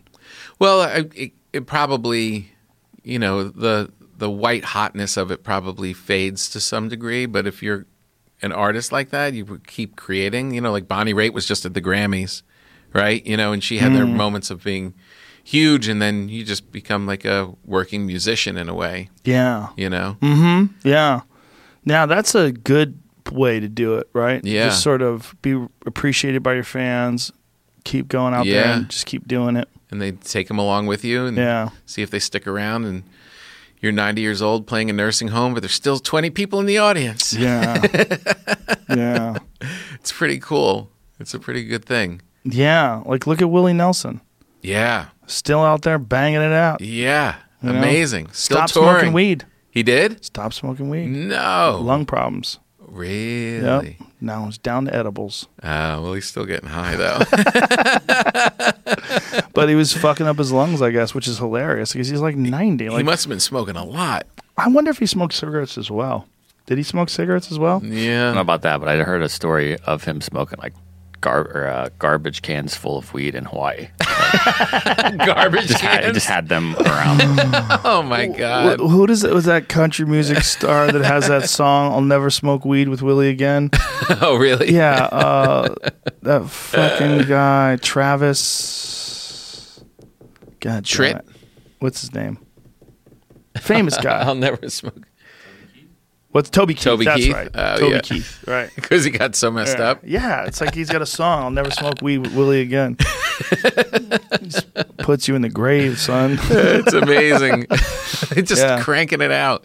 And that was his thing was to be nicer. yeah, He was, he, Willie Nelson has always talked about his mean streak and his Mm-hmm. whiskey streak and, yeah, and the weed was the thing that really made him a kinder yeah. person. That's what it does. Yeah. It's the best aspect of marijuana is it makes you more kind and more. Th- it makes you think about community and friendship and just Yeah. forgiving people too. It's Right, exactly. Relaxing, just letting go of all the bullshit. Yeah. That's what the world needs a lot more forgiveness, especially A today. hundred percent. we, we could use we could all use use just a little more understanding. Yeah, where are you gonna learn if you don't make mistakes? Exactly. You screw up and then you correct it and you become a better person. the lyrics to this song should be rewritten by somebody about Joey Diaz. they're, they're pretty good. I always heard that his herb was top shelf. Lord, I could not wait to find out for myself. Well, don't knock it till you tried it, and I've I've tried it, my friend. I'll never smoke weed with Willie again. now we learned a hard lesson in a small Texas town. He fired up a fat boy and passed it around. The last words I spoke before they tucked me in. May I discount bungee jump, but I'll never smoke weed with Willie again. I made discount bungee jump. I'll never smoke weed with Willie again. My party's all over before it begins. You can pour me some old whiskey river, my friend, but I'll never smoke weed with Willie again. Yeah. Smoking weed with Joey It Diaz got a is little one weird. thing. It's the edibles that'll get you. The edibles, Yeah. Joey's edibles. Oh my god. Really? Yeah, he'll dose you. he takes he take a 500 milligram edible and he'll take the wrapper off and put a 20 milligram edible label on it. Hey, what have you heard about microdosing? A lot. Yeah, Yeah, Is it acid o- or mushrooms. Acid. A lot of people do it. I know. Yeah, it's becoming it's- a thing, right? It seems to help them sort of like uh, stay focused and centered and calm and, and keep the chatter down, negative self chatter, all that kind of Is stuff. there anything bad to it? Um, I don't know. I don't know. I mean, I've I've still taking your microdosed it a drug, I couple of guess. times. Yeah. but I've never uh, I've never done it on a regular basis like a lot of these people do. But I know a lot of people are doing it with psilocybin, and a lot of them do it. They take it like once every couple days. They don't even do it every day. They take it every few days, and Uh-huh. they they find it remarkably beneficial. Ron White is Interesting. into r- microdosing. Oh, yeah? psilocybin. Yeah, loves Really? it. Loves it. And it's not like you're really tripping. No, no, you. It's barely perceptible. Really? Yeah, barely perceptible, but it just gives you a nice feeling. You know, it's like there's something about it that's nice. Yeah, yeah, yeah. and then people feel like that that it just uh, el- eliminates some of the anxiety and the, the shit that goes on in your head that can you could be battling with Mm-hmm. it calms those voices down for different people Yeah, yeah. i mean obviously for everyone Yeah, everyone has a doesn't different work for- reaction to that Yeah. tom papa we gotta wrap this bitch up Where are we going to go? it's it's three o'clock So we what? did it we just did it three hours Come on. Let's go for five. uh, i really can't I have things to do someday i will All right. we'll, we'll, we'll plan it out in advance next time I'll come back after my explosive diarrhea you gonna do that when are you gonna start tomorrow. You gonna start with the diet tomorrow? I think You gonna so. Eat this loaf of bread and then I'm go gonna- right in. It's exactly it. That's all I, I was thinking. Well, I do have another loaf at home. Uh, your Netflix special is out right now. It is called You're doing great. "You're Doing Great." You're doing great. Yep. Uh, Tom Papa on Instagram. Tom Papa on Twitter. Yep. Go to the um, go to YouTube and look up uh, "Getting Baked with Tom D- Papa." Getting big with Tom Papa. The new series. Always a and pleasure. then the new book. I'll see you before that comes Yes. out. Yeah. When is that gonna come out? May. May. Come here before May. All right, for All sure. right. Tom Papa, ladies You're the and gentlemen. best. You're the best. Love you, buddy. Bye. Awesome.